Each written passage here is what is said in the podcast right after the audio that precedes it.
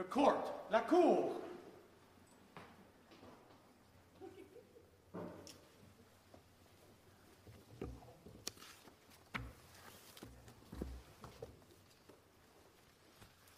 Good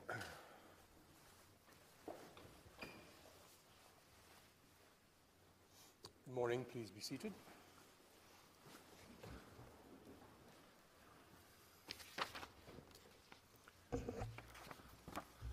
In the case of Cindy Dickson against Vuntut Gwitchin First Nation, for the appellant, respondent on cross-appeal, Cindy Dickson, Bridget Gilbride, and Archie Mann.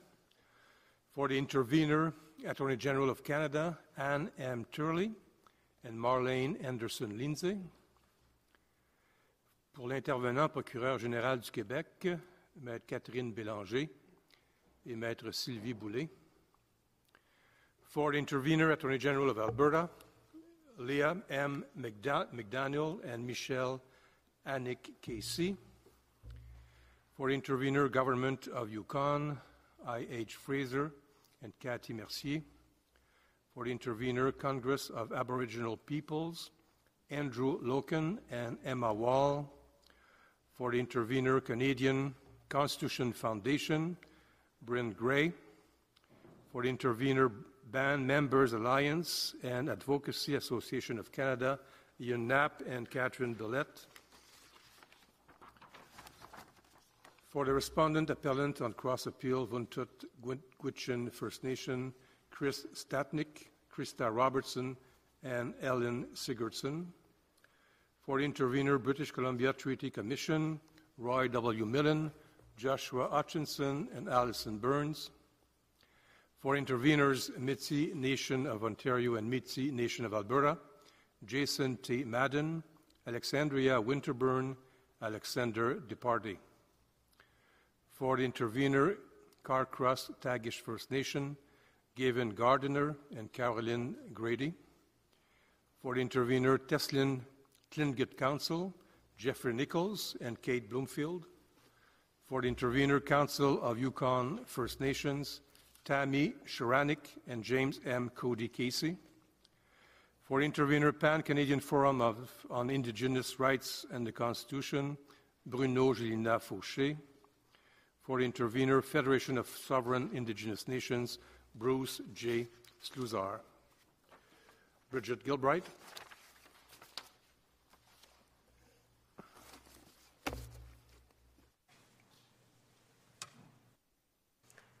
Chief Justice, Justices, I'm going to begin with an overview. Ms. Dickson brings this appeal because she has been barred from the opportunity to serve on her own Indigenous nation's elected government solely because of where she lives.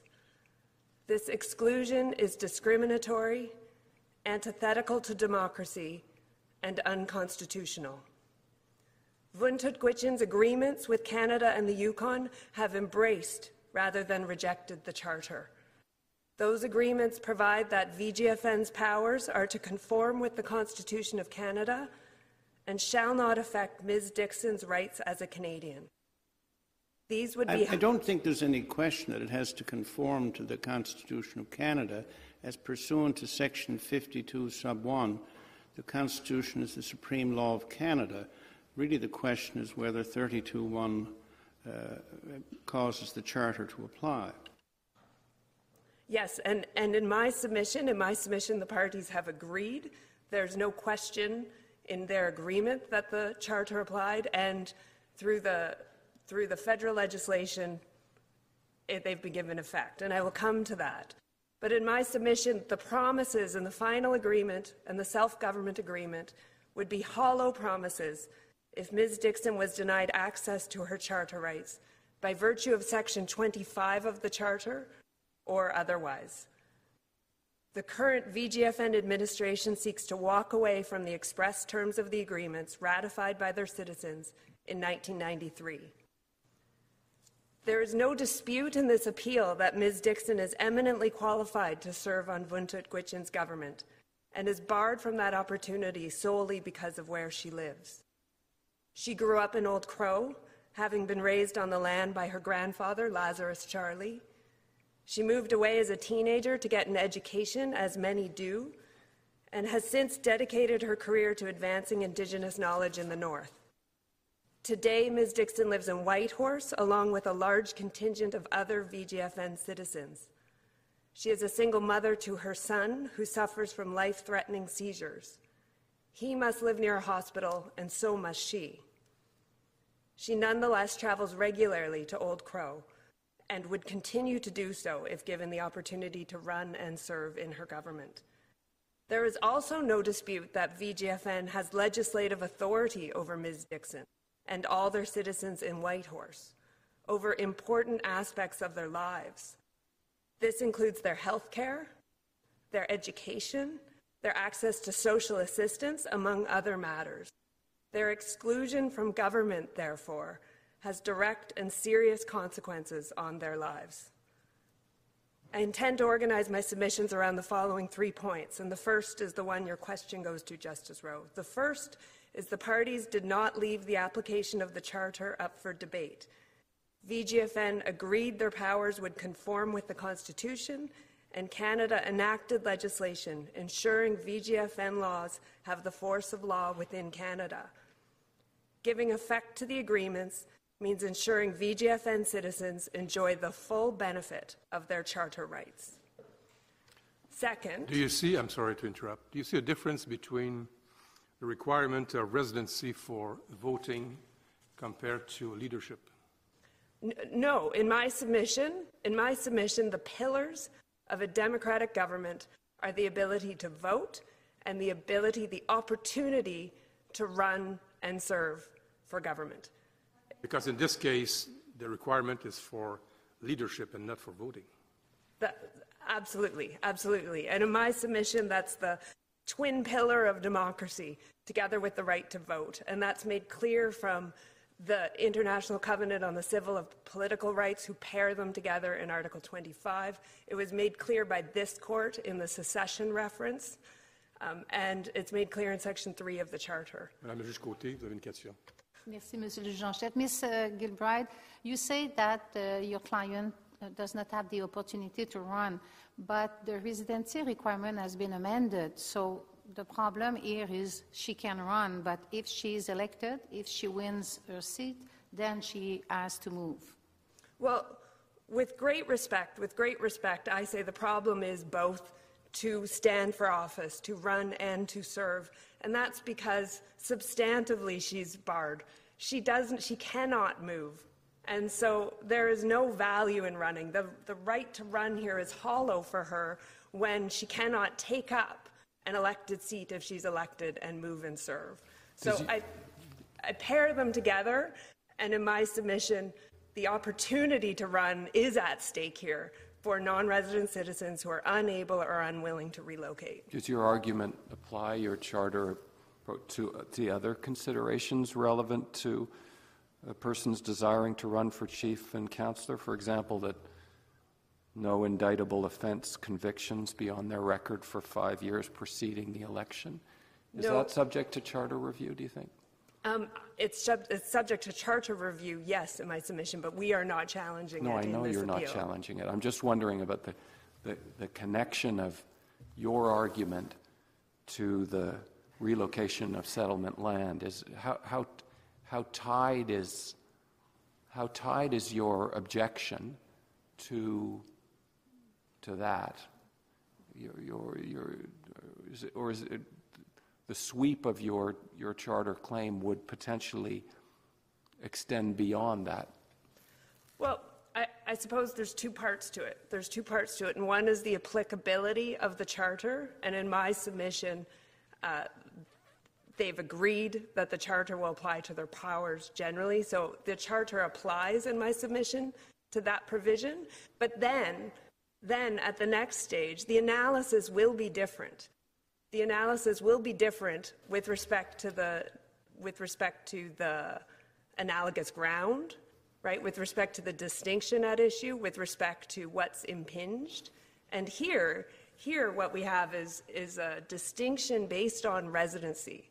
and based on an analogous ground that this court has already established in Corbière, aboriginality residency. And I'm not sure that would exist with the other provisions, and they need to be analyzed on their own. So what do you make of the position of your colleagues on the other side who, pointing to the same provisions that you do, I'm looking at paragraphs 71 and 72 of their factum, where they say that the benefits and protections that are extended to all citizens, guarantee citizens who are also Canadian citizens have charter guarantees against the federal and provincial or territorial governments, but not necessarily against the VGFN. Well, in my submission, that would result in lesser charter protections for Indigenous peoples, such as Ms. Dickson, such as her fellow VGFN citizens, where VGFN exercises considerable authority over very important matters for them, no longer exercised by the federal and territorial governments. Authorities were transferred here, formerly exercised by Yukon or by Canada, authorities such as healthcare, education, and if it were only to apply to the federal and territorial government, that would result then in citizens who are governed by a robust self-nation, self-governing First Nation, which we have here, which Ms. Dickson supports and wishes to participate in. But those citizens whose First Nations have more authority would have lesser rights. So, you're not worried about the language of Section 32.1, which seems to focus our attention on Parliament and the legislatures of the provinces and territories. Where are you rooting this connection here? You mentioned delegation. I mean, this, we're not dealing with a municipality. Where is this connection? The connection in my submission is in how the parties designed self-government in the first place. This self-government here was achieved after decades of negotiation, and the parties turned their mind to this difficult question. They turned their mind to how are we going to make VGFN self-government a government within Canada. And they provided terms in the agreement that it would conform with the Constitution of Canada. So the self-government fits squarely within the Constitution of Canada in my submission. And then all the parties agreed that it would be given effect by legislation, and that there'd be a legislation enacted by the Yukon, and there'd be a legislation enacted by the Parliament. And VGFN, through the Council of Yukon First Nations, was involved in the drafting of that legislation. And in my submission, that legislation takes care of this issue that you raised. Ms. Gilbride, you sort of rely on, in your condensed book, on the agreement, and you're doing that again in the submissions, and that it states that the First Nations powers are to be in conformity with the Constitution of Canada, which is then given effect through federal legislation, right? Yes. Would it have been competent for the Parliament of Canada to have approved through federal legislation an agreement that said, to flip your proposition on its head, need not be exercised in accordance with the Constitution of Canada, or that expressly stated that the Charter didn't apply? And the second part of my question, which follows up on Justice Kazira's question, is what branch of Eldridge are you locating your argument on Section 32 under? Is it the first branch relating to the nature of the entity, or is it the second branch relating to the nature of the functions? Because I think that is quite important. Yes, thank you. Thank you, Justice Jamal. So on the first question, I am not sure, and I have serious doubts that Canada would be able to, say, transfer their own powers and their own authorities without charter protection. That follows from the reasoning of Justice Laforêt and Godbout, later embraced in Eldridge and cases that follow. So I have my doubts, but we don't need to worry about that situation because it's not the situation here, and the parties were on all fours about the Charter. Well, I think we do have to worry about it because it goes to the issue of what effect the provision of the final agreement that you're referring to has, because this is legislation. It's a self-government power, but it is exercised through federal legislation passed under 9124, right? That's the basis of, the federal basis of jurisdiction for the Yukon First Nation Land Claim Settle Act, an act, and the First Nation Self-Government Act. It's an exercise of 9124 jurisdiction. The federal government's enactment is an exercise of 9124. So yes, I agree. I think whether the agreement could have provided expressly that the Charter doesn't apply would raise serious questions about whether this was even competent to Parliament to approve in federal legislation. And that also goes to the point about where the locus of authority, because if it's the locus of authority is under Section 32 is simply the fact that they've agreed, that seems to me to have significant implications of the scope of Section 32 as well. So I think whether it's through the agreement itself that it ends the analysis or not seems to me quite significant for the scope of Section 32. I agree with your first statement about the competence. I agree with that. With respect to, it's not only the agreement that situates this within Section 32(1), and that's not my position. But my position with respect to the agreements is that you need not be troubled in finding this within Section 32(1) because it is the wishes of the party. It is expressed. Do we have evidence? I'm sorry to interrupt, and I know you have a second part to the question asked by Justice Jamal, but we have some evidence in the file that the parties, when they negotiated the agreement, they discussed this issue of applicability of the Charter or not, and apparently, and maybe I'm mistaken when I read the evidence, they decided to leave this unanswered.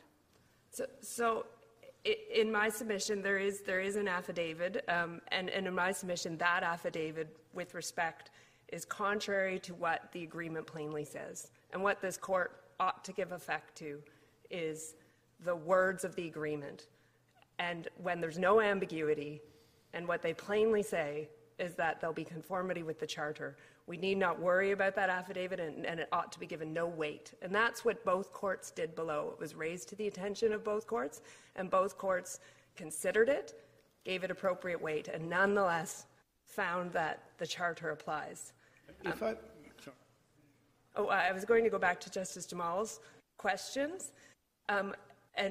Firstly, it's not solely that they agree that situates this within Section 32(1). It is then, through an Act of Parliament, the laws of VGFN, the agreements are given effect, and the laws of VGFN are given force. But my point about the agreements, in part, is that this was by design of the party. So it did require the Act of Parliament in this case to give effect to it, but this is by design. This is a practical way that self-government has been given force, given effect within Canada. And it ought to be, in my submission, a model, and it is a model. It doesn't need to live in this inchoate jurisdictional space. It's grounded firmly within the Constitution of Canada and 32(1) and 52 as laws of Canada. But now, I'll ask my question, if I might, which is, I completely do not understand what you have just said, because I understand two pathways, one which is by operation of law, by the proper interpretation of 32(1), having regard to Eldridge. Now, you can read it a couple of ways, but in the view of some, at least, 32(1) would encompass this government, among others, and therefore, by operation of law, the Charter applies. I understand a separate pathway to be that even, let us assume for the purposes of argument, that the Charter does not apply by virtue of 32(1). Nonetheless, a First Nation, in this instance, could voluntarily agree that the Charter applied to their self-government institutions. And that's open to it. To an Indigenous group to say, we embrace this, we want to make this part of our own constitutional arrangements. And that, it seems to me, is a separate pathway from 32(1). But you seem to have suggested that they are combined in some way, and that's where I'm unclear as to your submission, perhaps. Well, at least if not combined, and I do think they operate together here, but if not combined, both pathways exist here. So both pathways exist here. If they're independent, they both exist. If they're combined, as I have submitted, it exists as well. But how can they possibly be combined?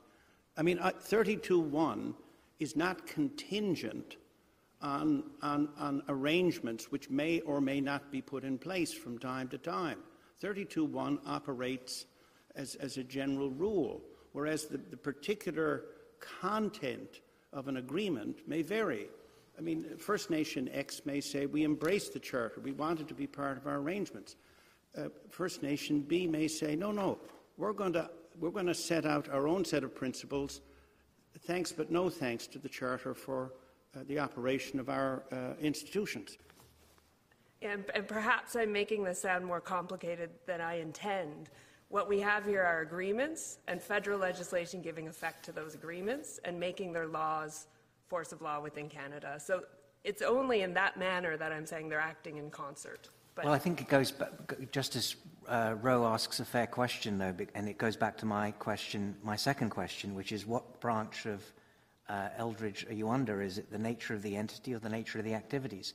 Because an agreement doesn't seem to fit within either category, whereas the terms of the Constitution, the First Nation Constitution defining the objects of the First Nation as being governmental, and the various powers that are set out in the agreement, devolution powers and powers of government, such as the powers over education, health, social services, justice, employment, those seem to fit more squarely under the second branch of Eldridge. So that's why I'm wondering about the legal significance of the agreement, and I think, to follow on Justice Rowe's question, it's interesting to see, but I'm not sure how legally significant it is. Well, what the federal government legislation has done through Section 10 is given VGFN's laws force, and therefore the laws, which are, in my submission, activities, are subject to Section 32(1)(a). Now, what the courts below decided, in my view, was a broader that VGFN fits within 32 as a government, the first branch of Eldridge. And in my submission, they weren't wrong in that analysis. But this court doesn't need to solve the issue of self-government, Indigenous self-government, in the abstract in this case. The courts have here an agreement with specific terms, a detailed agreement, carefully negotiated. And the courts have here legislation that gives the laws effect. Do you understand? Thank you. Just to follow up on these two questions, I'm inclined to think it is actually rather important that we decide we understand the basis upon which the Charter would apply through Section 32. And do I understand you to say that the Court of Appeal and the trial judge got it wrong? I've got 98 of the Court of Appeal opinion before me, where the court says the VGFN Council was, by its very nature, exercising governmental powers within the meaning of Section 32 of the Charter. What do you take that to mean? Is that Eldridge 1 or Eldridge 2? So I read that as Eldridge 1, and I'm not saying they're wrong. I'm not saying the Court of Appeal is wrong. What I'm saying here is that what we have is it's not referenced by the Court of Appeal, but it's made even more clear that there is Section 32 government, or at least their laws are activities that are subject to the Charter under 32(1)(a) as laws that have force within Canada. So it is the You're saying it's not wrong. Your reading is that the VGFN is at ones with the government spoken to in the first branch of Eldridge. That is, that's the nature of the actor. It's quite important, because you may want to confine your argument to the final agreement and the self-government agreement in this case and the legislation brought to enact it. But we have to worry about what the consequences of saying that that's the right way to go about it. And I'm wondering if maybe you might be on stronger footing with Eldridge 2 than Eldridge 1. Well, certainly in my submission, that's through the federal legislation. We have strong footing on Eldridge number 2, and that is my submission, that these laws, in this case, are given effect and given force through the legislation. The Court of Appeal and the Yukon Supreme Court did go further, and I'm not saying they're wrong, but I'm also saying this court doesn't need to solve that question in this appeal. But I don't think you really answered Justice Jamal's question when he asked you about, because you talk about how this is basically a good model for self-government, how the contracts were drafted and negotiated, and you were asked specifically if the language was different and there wasn't the specific notion, the Constitution and directly the Charter applies, and then the First Nation would say, well, we have an inherent right to self-government, we've negotiated with the Government of Canada, we're not going under the Constitution per se, we've not had that language in that, then wouldn't you be outside of 32 and it would be the Constitution and the Charter of the band or the First Nation that would apply? So I'm not sure we have any such agreement, and in fact, I don't think we have any such agreement. I know you don't have the agreement, but the question was, would that make a difference? Because yes, we have the case in front of us, but we have national implications, and I'm asking you, would that make a difference? Forget what we have here. You were asked specifically, would it make a difference, and you didn't answer. Well, in my submission, I'm not, Parliament and the Yukon here cannot transfer their authorities absent their accompanying charter protection. So if that's what would be happening in that agreement, then that agreement could not have effect in Canada and could not be a valid situation. So it's not whether it would be different in my submission. We would have something that wouldn't be legally binding, wouldn't have legal effect.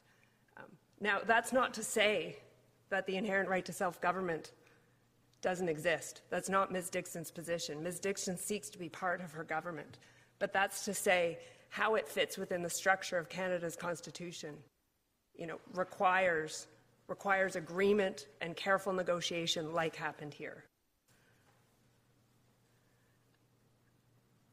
So I'll turn to my second ground, which I'll state. And my second and third points. Wait, before you go on, there's one aspect of your position that I think just needs to be put on the table. You may have an answer for it.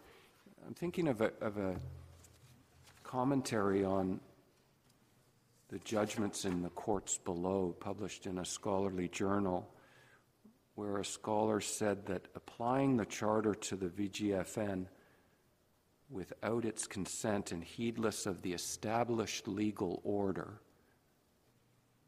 is a form of assimilation, and that while the lower courts might not have intended it as such, that to do that runs roughshod over an ideal of self-government based on values that are indigenous values as opposed to non-indigenous values. What do you say to that position?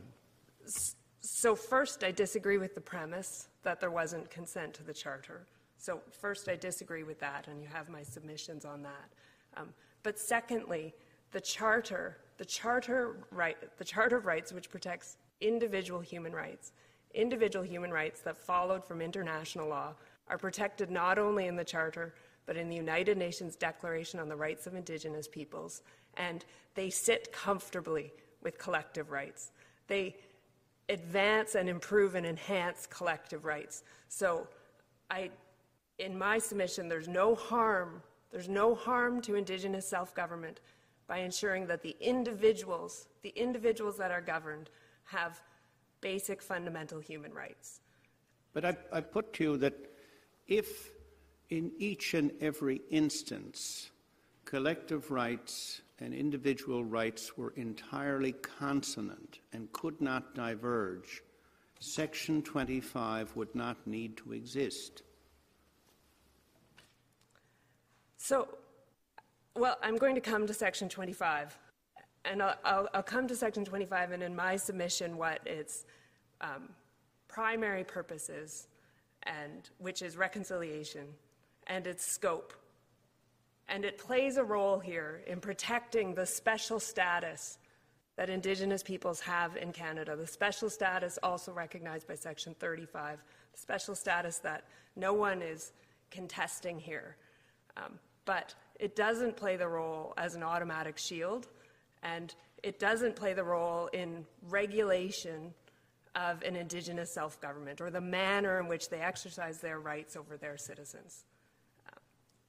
So, in my submission, the Court of Appeal erred in two ways with respect to Section 25. The first is the Court erred in finding the residency requirement is protected by Section 25. And the second is that by applying Section 25 as an automatic shield and bypassing Section 1 of the Charter. So I'll address these in turn. These are my second and third points. So regarding the first error, the respondent asserts in this court that the residency requirement is protected by Section 25 as the exercise of a Section 35 right. This is not how it was dealt with in the courts below, which found it to be another right or freedom. And in my submission, it is neither. In oral argument, I will focus on my friend's position in this court, and I rely on my factum with respect to other rights, which can be found at paragraph 69 to 91 of my appeal factum, except to say this. The majority of this court in CAP was correct when they observed that Section 25 is aimed at rights of a constitutional character, and which by that they are rights found within Canada's Constitution. And in my submission, that principle follows from the supremacy of the Constitution, set out in Section 52. It follows from the principle that one part of the Constitution shall not abrogate another, and is consistent with the interpretive principle of e justum generis. So for you, you say that you refer us to your factum, paragraph 69 and following regarding other right, but can you just summarize in a couple of sentences your position on the meaning of other right? So the other rights are rights, well, how about this? In my submission, Section 25 encompasses constitutional rights belonging to or for the benefit of Indigenous peoples in Canada. So other rights must be constitutional rights, and they must be found in a constitutional document of Canada. And I've given you some examples in my factum. Some of my friends have said, well, that renders them redundant with Section 35, and it does not. It does not. And I've provided examples at paragraph 78 of my factum and paragraph 8 of my reply factum. So that's the place for other rights. And specifically, what the courts below did is they essentially took a historic practice that doesn't meet the Van der Peet test, or they didn't look at the Van der Peet test, and made that an other right. And other rights at least should cover a different ambit than Aboriginal rights. And in my submission, there are other constitutional rights that are found in our founding documents that Section 25 is intended to protect. The Gwitchin First Nation thought this residency rule was sufficiently important that it was put into the Constitution. And so I wonder why, when Chief Justice McLaughlin and Justice Charron spoke about rights of a constitutional character, why it wouldn't include something that is put into the founding document of the added to the founding document of the Vuntut Gwitchin First Nation. Why is that not of a constitutional character? So two things in response to that. By constitutional character, I do mean the Constitution of Canada, and that's because of the special supremacy that document has. The Vuntut Gwitchin Constitution can be amended by majority vote, by a 60% majority vote by those present at a General Assembly. So it doesn't give the same protection of constitutional rights. And to enshrine within Section 25, or to have Section 25 cover protection of rights that are not constitutional, would then be having non-constitutional rights that can be amended at the whims, in this case, of a majority vote, so that can be amended, abrogate other constitutional rights, charter rights. Right? And that's inconsistent with Section 52, and it gives those rights greater protection. And my second point, before I forget it, my second point in that is that it's not enough to look at the Constitution as a whole. It's not enough to look at the Constitution as a whole. That would be inconsistent with how we define rights, and you need to look at the specific impugned law, the specific activity and the specific character, and examine it in its context. And to otherwise just say, well, it's found in the Constitution, I think could give rise to protection of any number of provisions that are placed in there by majority vote, which is not what the intention of our constitutional structure is. But you seem to say that suggest that there's something problematic about the First Nation, the Indigenous group, changing the Constitution under which they operate. Does that not go with being self-governing? No, there's nothing problematic about it, and I don't intend to assert that. My assertion is that the rights don't automatically fit within Section 25, and that is one of the reasons, one of the characteristics that they can be changed, why they shouldn't be given protection under Section 25, which in my submission ought to be reserved for constitutional rights. So it's the system that is embraced, but it doesn't mean they have Section 25 protection. So when you're looking at this context, are you also looking at, I think at one part I read with regard to UNDRIP and the individual rights, are you looking at that also in your Section 25? Yes. And it comes in play generally with respect to the principles that UNDRIP endorses, which are democracy and non-discrimination. But it comes into play largely in the balancing exercise that I say Section 25 requires, and my submission that it's not an automatic shield. And before I get there, though, I would like to just address my friend's argument in this court that they characterize the right as a Section 35 right. They characterize the right as, let me ensure I read it here, as asserting a right to select leaders as an aspect of the right to self-government. And it's striking in my view that their asserted right does not include any reference to residency. Can I just ask, so talking about selecting a leader, is there a distinction between the chief as a leader versus the other council members? I'm not sure. I'm not sure is the answer to that. What Ms. Dickson ran for is council. There's nothing in the evidence where they're distinguished, but...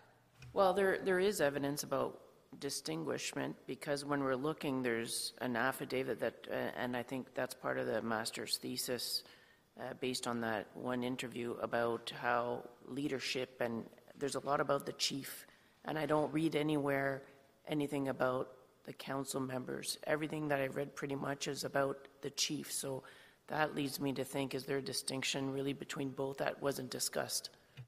Well, perhaps I'll say this. Ms. Dickson throughout in all the proceedings has said that there may be, that residency surely can play a role here, that residency with respect to the situation of the Vuntut Gwitchin can play a role, and it may be that their chief would have different rules than the council. What's happened here is a completely discriminatory bar, excluding her from participation from council entirely.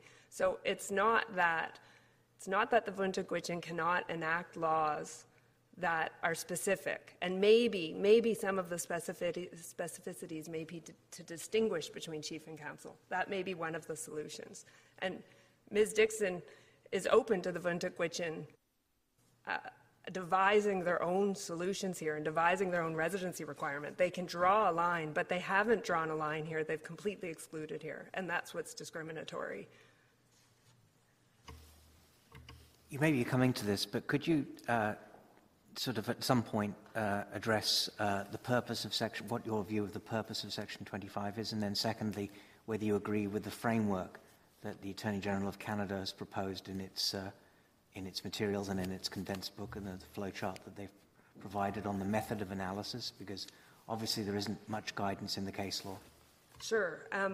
Yes. So the purpose of Section 25 is common with the purpose of Section 35 in my submission. It's reconciliation, and it's which is underlies essentially Aboriginal rights within Canada. With respect to Canada's framework, I have two comments, and these fit in more in my ground that, or in my point that Section 25 is not an automatic shield, and that's why the purpose of reconciliation is so important. Because what reconciliation demands is balance and compromise. Look. And it demands a balance. It demands a balance. With respect to Canada's framework, I'll say this. I have two comments on Canada's framework. One is with respect to the mechanics, and one with respect to their substance. With respect to the mechanics, in my submission, you cannot bypass Section 1. The language of Section 1 makes it clear the purpose of Section 25 as a reconciliatory device, as a reconciliatory provision, means you cannot bypass Section 1. So in that manner, I disagree with Canada's framework. You must get to Section 1, and that is where this analysis, and Section 1 is fully designed already and flexible enough to take into account and to assess the abrogation and the derogation of the Indigenous rights at issue. So I disagree with that. Now, in substance,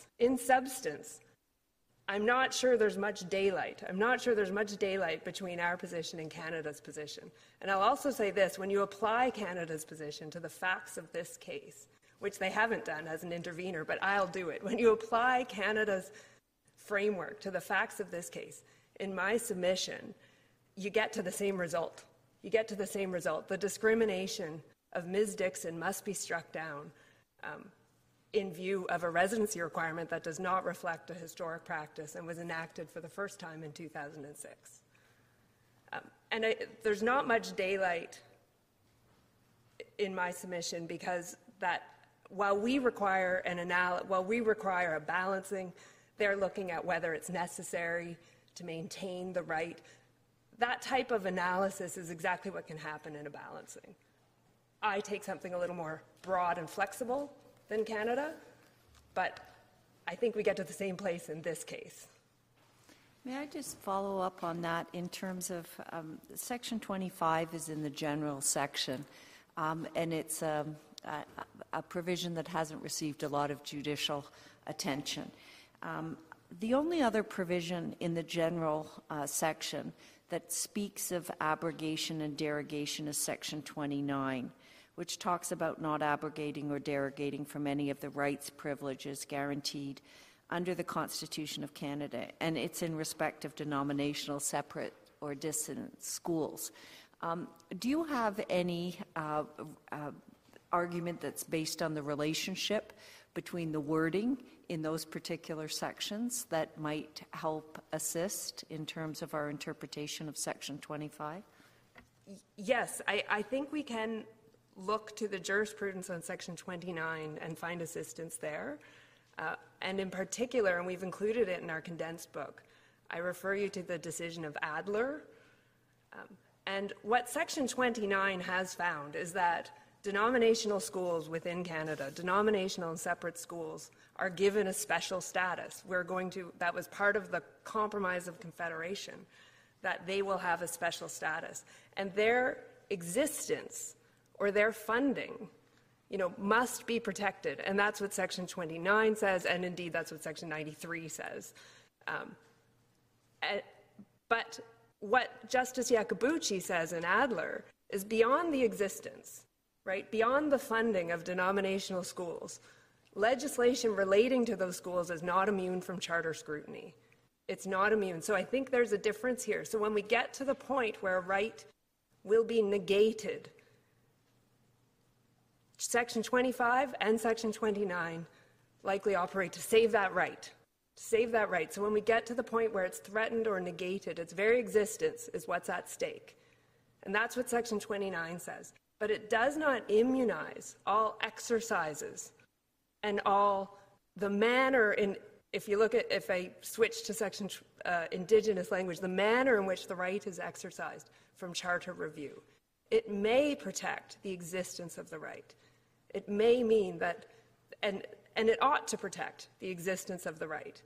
There's special status given to Indigenous rights within Canada, but the way in which they're exercised, the manner in which they're exercised, is not, through Section 25, taken out of the charter scheme. Because to do so, in particular, where the right is the asserted right to self-government or the asserted right to select leaders, would end up in the situation we have here, where you can end up with discrimination against Indigenous citizens themselves who seek to participate in the very government whose rights are they're invoking to exclude them, right? There's a vicious circle here. And for that reason, that's demonstrative, in my view, as to why the manner of the exercise should not be taken out of charter review, and this is consistent with Section 29 jurisprudence. So looking at in the affidavits about what happened at the General Assembly and your client's petition to allow at least one of VGFN's councillor position to be chosen from citizens based in Whitehorse, and that was defeated. When we're looking at the balancing exercise, is this a remedy that's possible by going back to what she proposed and maintaining the self-government structure and the residency requirement for the rest? I'm sorry, is your question, is one of the remedies having a seat in Whitehorse, a council seat reserved in Whitehorse?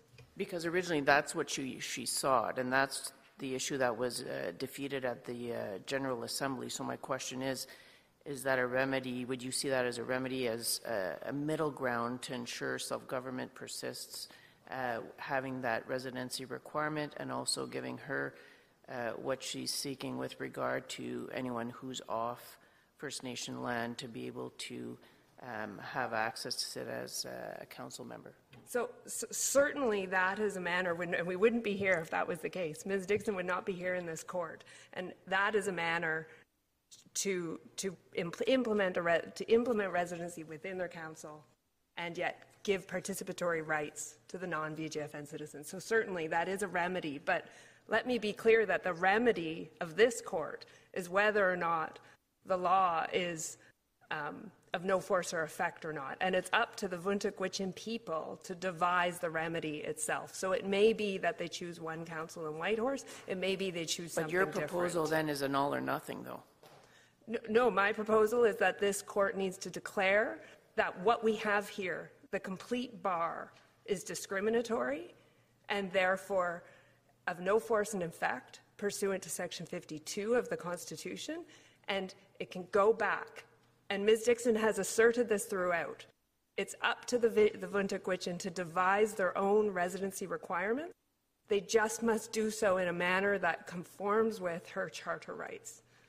Ms. Gilbride, what do you say on about the fact that residency requirements are not uncommon in Canada under other legislations in order to hold an office? What do you say on that? So firstly, two things. Firstly, there's not one in Canada, and a better analogy to the Vuntut Gwitchin, I would say, and citizenship, which you retain whenever you move all around, is Canada and not the provinces and the municipalities. And more to that point, or further to that point, the Vuntut Gwitchin First Nation is not fairly compared to a municipality or a territory, whose jurisdiction and governance generally is confined by geographic borders. And so their elector requirements match their jurisdiction. Whereas here, as I stated at the opening, the jurisdiction of Vuntut Gwitchin extends to their citizens. And it's broad and extends to their citizens everywhere in Yukon, including the very large contingent located in Whitehorse. This is not an election for the Old Crow Town Council. This is an election for the Vuntut Gwitchin Nation Council, and they govern all their citizens. So the analogy in my submission falls away. I'll also rely and add to that on Justice McLaughlin and Justice Laura Dubay's comments about the difference between the residency decisions of Indigenous peoples and the average Canadian. Okay. I'd like to just quickly, quickly address what I was going to say earlier, that the respondents' characterization of the right to select leaders raises the inquiry to a level of generality that is contrary to Van der Peet and does not take into account the actual regulation, which is a requirement based on residency. In my submission, a right to select leaders is akin to the general right that this court rejected in Pamajuan to manage and use reserve lands. When the asserted right is examined at the appropriate level of specificity, that is, it's a right to require leaders to live in a particular place, the evidence on the record demonstrates that leadership was not part of the selection process, does not appear in Ms. Bairstow's thesis or otherwise in the evidence, and it was not a practice of their leaders to live in one place. Traditionally, the Vuntut Gwitchin were nomadic. They traveled and lived in a vast territory. In the 20th century, their late chief, Peter Moses, was all over the land, and he lived in Alaska and traveled to the Northwest Territories.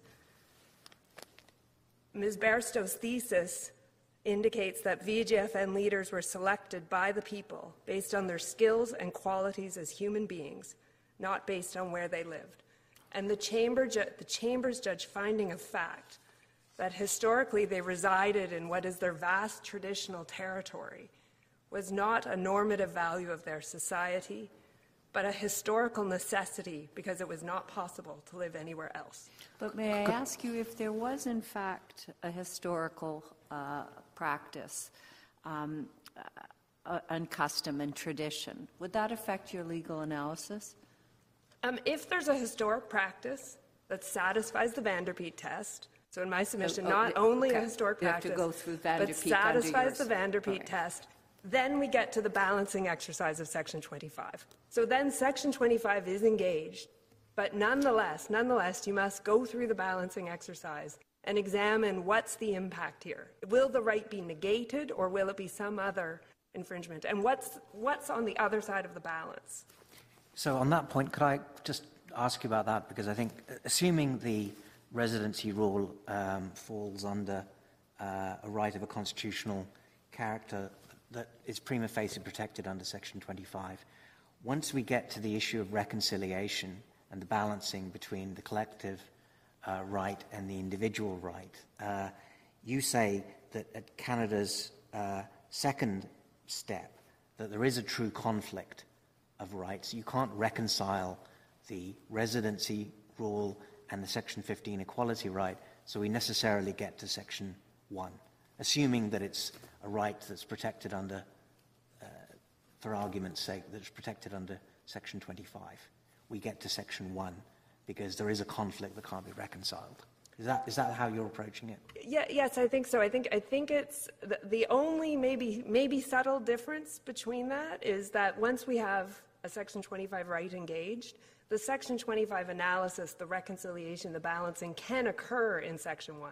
It can be part of the analysis. And there's no need here with an... Well, I'm not sure. Why does it have to be under Section 1? I mean, Canada's proposed a Dagenais-Mentuck type of analysis that plays before we get into Section 21. That seems to be more consistent with the court's jurisprudence on reconciling competing rights. And that seems to fit under Section 25 before we get to Section 1.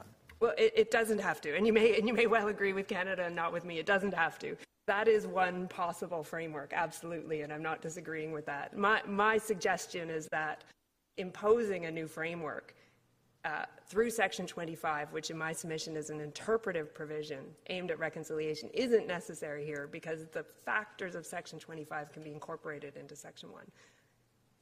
If you take a framework as Canada, that's another possibility. It's absolutely a possibility, and Canada's framework, as I have said, ends in the same result.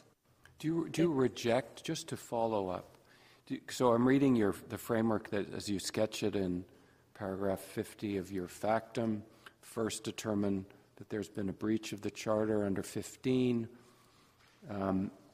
If there's a breach, determine if 25 is engaged, and finally determine under Section 1. Is this consonant with what the Court of Appeals suggested the framework should be?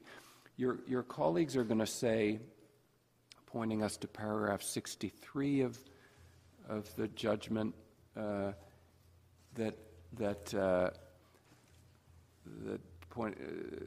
Section 25, where Section 25 provides a complete answer to the appeal, it's not necessary to engage in a full analysis under Section 15, and pointing further to a comment made by the Court of Appeal at paragraph 153, warning that if courts were required to, as a rule, carry out a full analysis under Sections 15 and 1 before considering the applicability of Section 25, self-governing Yukon First Nations would end up spending significant resources defending moot challenges ultimately prohibited by Section 25.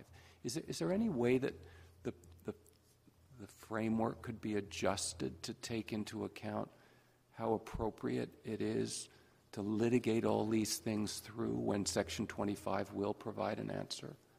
So, given my submission that Section 25 is a reconciliatory and interpretive provision, it's not an answer, it's not a full answer, and each charter infringement must undertake a case-by-case analysis. And that's consistent with this court's jurisprudence, where we have charter infringements, and it's consistent with our jurisprudence under Section 35, that a case-by-case analysis is required, and to not consider Ms. Dickson's Section 15 rights, to not consider the effect of the discrimination on Ms. Dickson in my submission would be an error. And is my position consonant with the Court of Appeal? It is at the beginning. We start the same way. We start with looking at the charter right. And in my view, that's the most efficient way to proceed, because if there is no charter infringement, the analysis can stop there. So this doesn't add I don't think that the fear expressed in paragraph 153 is as real as it's made out to be. We have if there's no charter infringement, it stops there. You know, is it a prima facie charter? I mean, we make a prima facie case under 15, and then we go straight to 25. Given that 25, The aspiration of reconciliation in 25 is not the same sort of, at least to my ear anyway, the same sort of collective individual calculus that happens under Section 1. Cannot we go straight to Section 25 and potentially end matters there at the very least? No, not if there's a charter infringement. Not if there's a charter infringement. To undergo a Section 15 analysis, in my view, is not an extremely onerous exercise.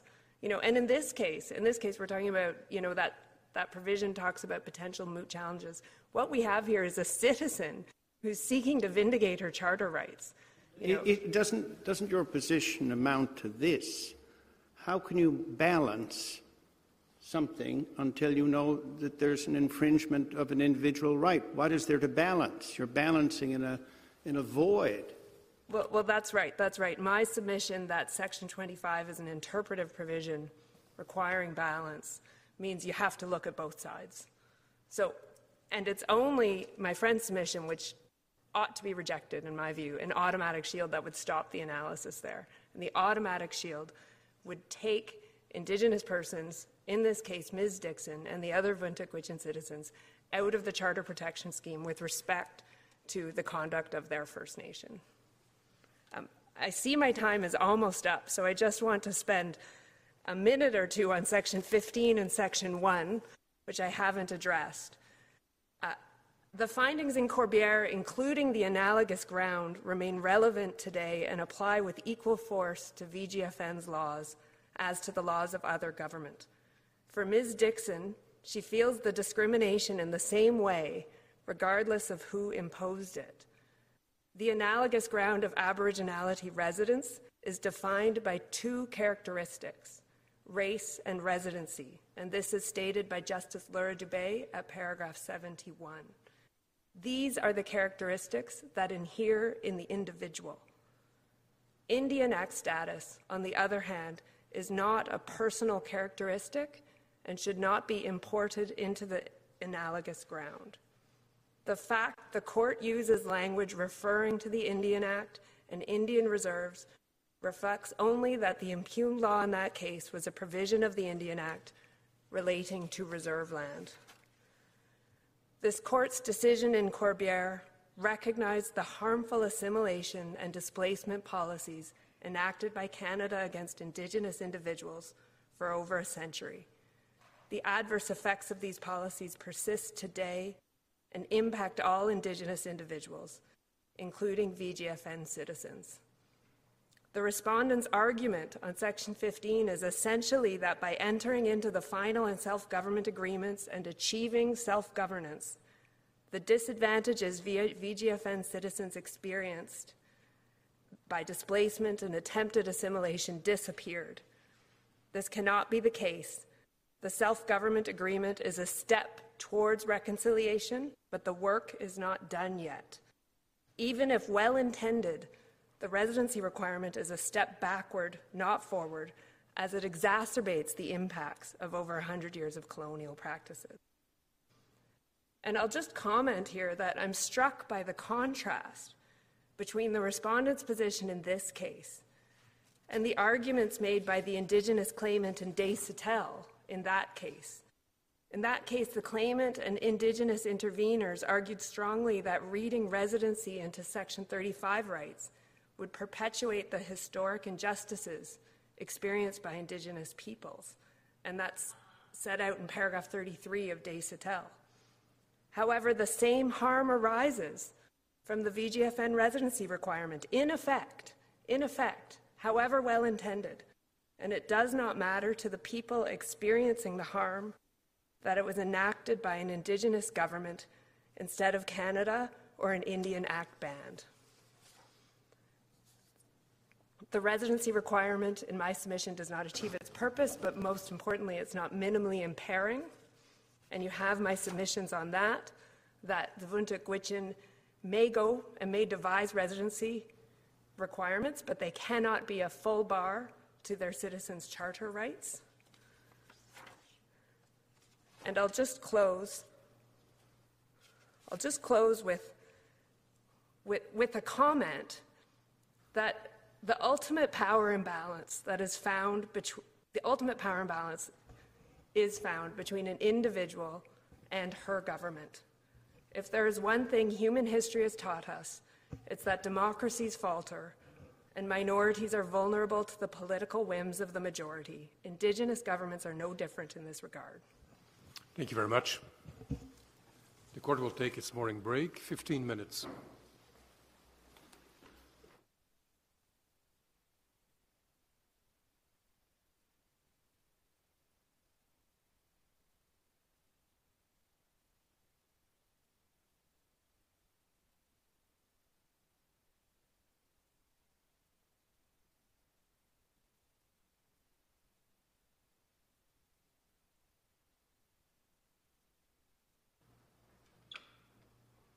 Court, at home.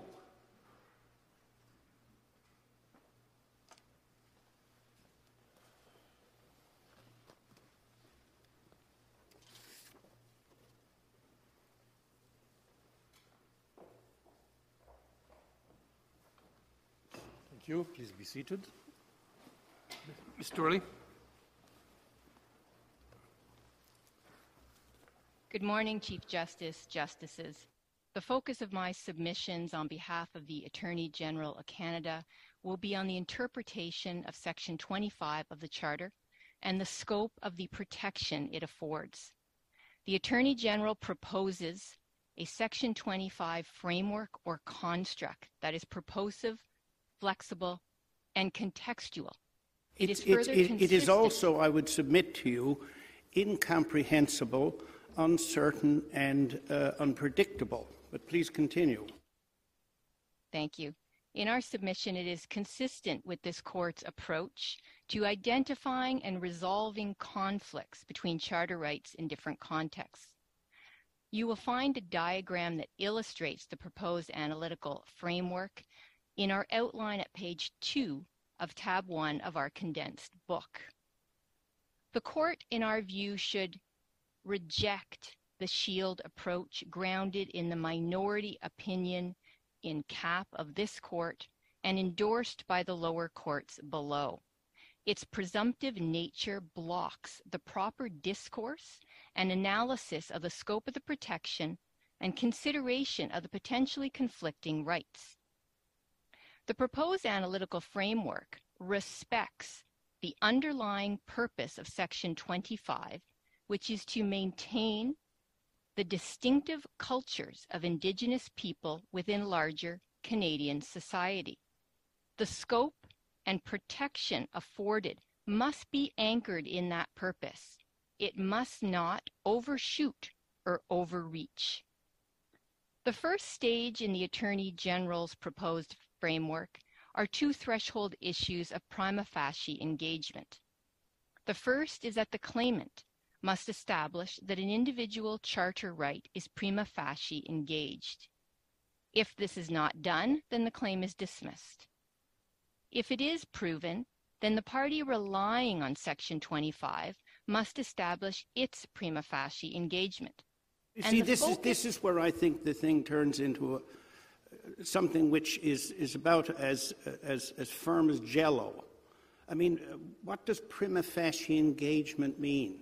I mean, it's anything you want it to mean. What does, for a charter right, I mean, is it a claim? Do you have to make out your case to a certain level of probability? And what is, how do you ascertain whether 25 is engaged? Don't you have to go through this thing sequentially and say, is there an infringement? And if there is an infringement, is it one that is nonetheless not to be given effect because it would interfere with a collective right under which is protected under 35(1). This notion of balancing as if it's somehow in the middle of the air where you never actually decide anything but somehow a result is arrived at is so amorphous that it is no guidance at all. In terms of prima facie engagement, whether it be for the charter claimant or for the party invoking or relying on Section 25, in our submission, there is symmetry on the onus that's respected. And for example, Justice Rowe, if it is a Section 15 claim, the mere assertion would not be enough, but the charter claimant must meet the first part of Section 15(1) and demonstrate that there is a distinction based on enumerated or analogous ground.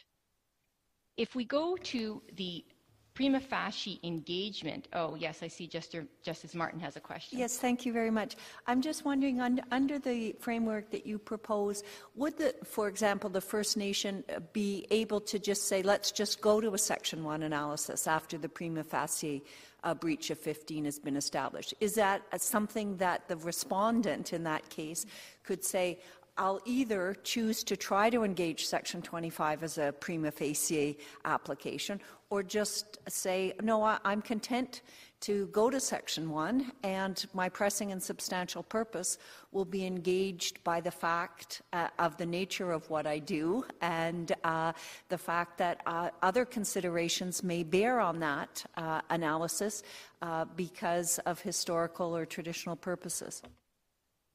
Certainly, I think it's up to the respondent. They are the ones that would be invoking 25. They may choose not to rely or invoke 25 at all and determine to meet the claim under the usual charter analysis of infringement and justification. But I think at any step, it would be open to the respondent to take themselves out of the framework, so to speak, or off one of these off ramps. If I can move... Ms. Turley, could I just ask, just so I can, because I want to you only have limited time. Is it fair, and I found the chart helpful, is it fair to say that it's sort of a, the section, what section 25 calls for is to try to reconcile the two rights, a la Dagenais-Mentuck. That's not quite that approach, but it is, that's the family resemblance that has, that bears to this right. And if you can't, if despite your best efforts through construction you can't, then you go to Section 1, you go to a normal Section 1 analysis, and that avoids rendering Section 1 redundant. So it's really a mandate to try and reconcile, but if you can't, you know, that happens, and then we have a breach and we go to Section 1. Well, in a sense, because Justice Jamal, under the framework we're proposing, of course you look, yes, at whether the rights can be reconciled, whether there is true conflict. If there is not true conflict, then you would be off to the usual charter analysis. But if there is true conflict, then you would look at the necessity of the exercise of the implicated collective right. If it is necessary to the maintenance of the Indigenous group's distinctive culture, then it would be necessary to modify or construe differently the individual charter right, because that is what Section 25 calls for, is that the charter right or freedom cannot be construed so to abrogate or derogate. And the necessity test informs the abrogation or derogation in our submission under Section 25. So resort, Justice Jamal, in our view, would only go to infringement in Section 1 if necessity is not established. But you talk about modifying a right. Under Dagenais-Mentuck, the court talks about trying to give full effect to both rights. If you use Section 25 to modify a, an external, let's call it an external charter right, then you're not really giving full effect to both. You're actually using a shield and a trump. So I'm wondering about that step, how that plays out. Well, at the end of the day, because of the language of Section 25 in the Attorney General's submission, it may be that after you go proceed through the framework, that it may be that the collective right will prevail over the individual right to the extent necessary to give effect to maintain the distinctive culture. So it may be at the end of the day, which is different than Section 1 in the balancing. Ms. Turley, here we are not letting you, giving you much time to plead, but just to follow up on exactly what you've been saying, one of the reasons that Justice Bastarache decided as he did turned on paragraphs 85, 86, 87 of CAP, the difference between the French and English versions of the text of the Constitution. And he was struck by the very word that you pronounced, construed so as to abrogate or derogate, the construed, which is absent from the French. He found the English text to be ambiguous, and the French, which doesn't have a reference to an interpretive idea, ne porte pas atteinte aux droits ou libertés, as being plainer. What would you have to say to that argument, or that view? Sorry, it's, of course it's not an argument, it's Justice Bastarache speaking. The difficulty we see with the minority judgment in CAP is it was presumptive in the shield approach, and it doesn't lend itself to the consideration of the rights because it was devoid of any real analysis of conflict, and it really results in an either-or proposition, which we say does not find support in the text of Section 25. I would say, and I see I only have 20 seconds left now, 10 minutes really does fly by.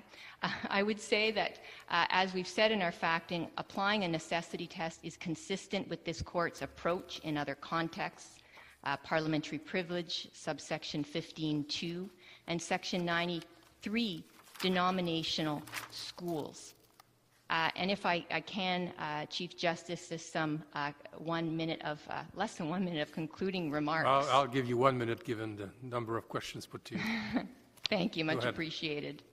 Under this proposed framework, Section 25 in the Attorney General's view can provide a complete answer to address the Charter challenge, including a contextual analysis of the conflicting rights. There is no need to resort to Section 1. The appeal provides this court with the opportunity to shift and reframe the focus of the dialogue and move away from labels, tags, and analogies, and adopt a contextually informed framework that will provide much needed guidance for the lower courts. Thank you. I thank you very much. Madame Catherine Bélanger. Mesdames et messieurs les juges, Bien que le présent litige oppose le gouvernement d'une Première Nation à l'une de ses membres, le jugement à intervenir est susceptible d'avoir des impacts importants sur l'action gouvernementale en général. Le procureur général du Québec est intervenu dans le présent dossier pour faire valoir trois principaux éléments qui sont exposés de manière détaillée dans notre mémoire. D'abord, la Charte canadienne s'applique aux entités de gouvernance autochtones. Ensuite, l'expression « droits ou libertés » autre, qui est employé à l'article 25, vise des droits qui sont inscrits dans des textes constitutionnels et des droits visés par la Proclamation royale du 7 octobre 1763. Finalement, le procureur général du Québec soutient que l'article 25 offre une protection que l'on peut qualifier de souple et contextuelle aux droits autochtones qu'il vise. Selon les circonstances, face à un conflit de droit, l'article 25 pourra prescrire un exercice de conciliation ou offrir une protection plus complète qui empêcherait de conclure que le droit autochtone en cause porte atteinte à la Charte. Ma plaidoirie portera principalement sur ce troisième point. Dans un premier temps, je vais aborder la question de l'objet de l'article 25. Ensuite, je vous présenterai le cadre d'analyse que nous proposons pour mettre en œuvre cette disposition de la Charte. L'historique législatif de la Charte comporte des indicateurs pertinents pour définir l'objet de l'article 25, notamment quant aux aspirations qu'avaient les parlementaires à ce que l'article 25 permette de concilier l'existence des droits autochtones, l'existence des droits propres au peuple autochtone avec la nouvelle Charte. Faute de temps, je n'irai pas les voir avec vous, mais je vous réfère aux extraits que nous avons inclus dans notre recueil condensé qui se trouve aux onglets 1 à 7. La jurisprudence de la Cour illustre aussi que les articles 25 et 35 de la Loi constitutionnelle de 1982 sont des dispositions complémentaires. Dans l'arrêt Little Salmon, la juge Deschamps schématise la Constitution comme comportant trois pactes fondamentaux. Un premier pacte entre l'État et les personnes au sujet de la protection des droits individuels. Un deuxième pacte entre la population alloctone et les peuples autochtones sur le respect de leurs droits ancestraux et des traités conclus avec eux. Finalement, un troisième pacte de nature, un pacte fédératif entre les provinces. L'extrait en question est reproduit à l'onglet 14 de notre recueil condensé. En peu de mots, la juge Deschamps conclut que l'article 25 a pour rôle d'harmoniser et de connecter les premiers et deuxièmes pactes constitutionnels de manière à ce que chacun puisse être interprété de manière à pouvoir jouer pleinement son rôle. Chacun de ces éléments chacun des éléments que je viens de vous présenter illustre que l'objet de l'article 25 est de concilier la préexistence des sociétés autochtones avec la souveraineté de la Couronne, objet qu'il partage avec l'article 35 de la Loi constitutionnelle de 1982. Il faut donc interpréter l'article 25 de manière à réaliser son objet de conciliation. Selon le procureur général du Québec, trois principes constitutionnels doivent également être pris en considération lors de cet exercice. Premièrement, une partie de la Constitution ne peut pas en abroger une autre, ce qui implique qu'on ne peut pas interpréter une disposition de manière à vider de son sens une autre disposition constitutionnelle. Deuxièmement, il n'existe aucune hiérarchie entre les droits constitutionnels. Selon ce principe, la Cour a rappelé que les droits visés par l'article 35 de la Loi constitutionnelle de 1982, comme ceux visés par la Charte canadienne, ont la même importance. Troisièmement, tous les droits garantis par la Charte et ceux visés par l'article 35 ne sont pas absolus. Les uns comme les autres peuvent être limités pour des motifs légitimes selon les cadres d'analyse définis dans les arrêts Oakes et Sparrow. Selon le procureur général du Québec, une interprétation téléologique et cohérente avec ces trois principes mène à la conclusion que l'article 25 offre une protection souple et contextuelle. Maître Bélanger, vous me permettez de de vous couper. Vous avez entendu tout à l'heure votre collègue du Canada qui prenait position avec tous les égards nécessaires contre le point de vue du juge Bastarache dans CAP. Qu'est-ce que vous... Comment vous voyez la chose entre la démarche proposée par le juge Bastarache, le bouclier, plutôt solide, et la démarche proposée par le procureur général du Canada? Pour ce qui est de la démarche qui est proposée par le juge Bastarache, le procureur général du Québec soumet que cette approche devrait être rejetée parce que, justement, elle n'est pas conforme avec les trois principes constitutionnels que je viens de vous présenter, c'est-à-dire qu'elle aurait pour effet de créer une hiérarchie entre les droits constitutionnels, à toute fin pratique vider de leur sens les garanties de la Charte et de rendre absolus certains droits, en l'espèce les droits visés par l'article 35.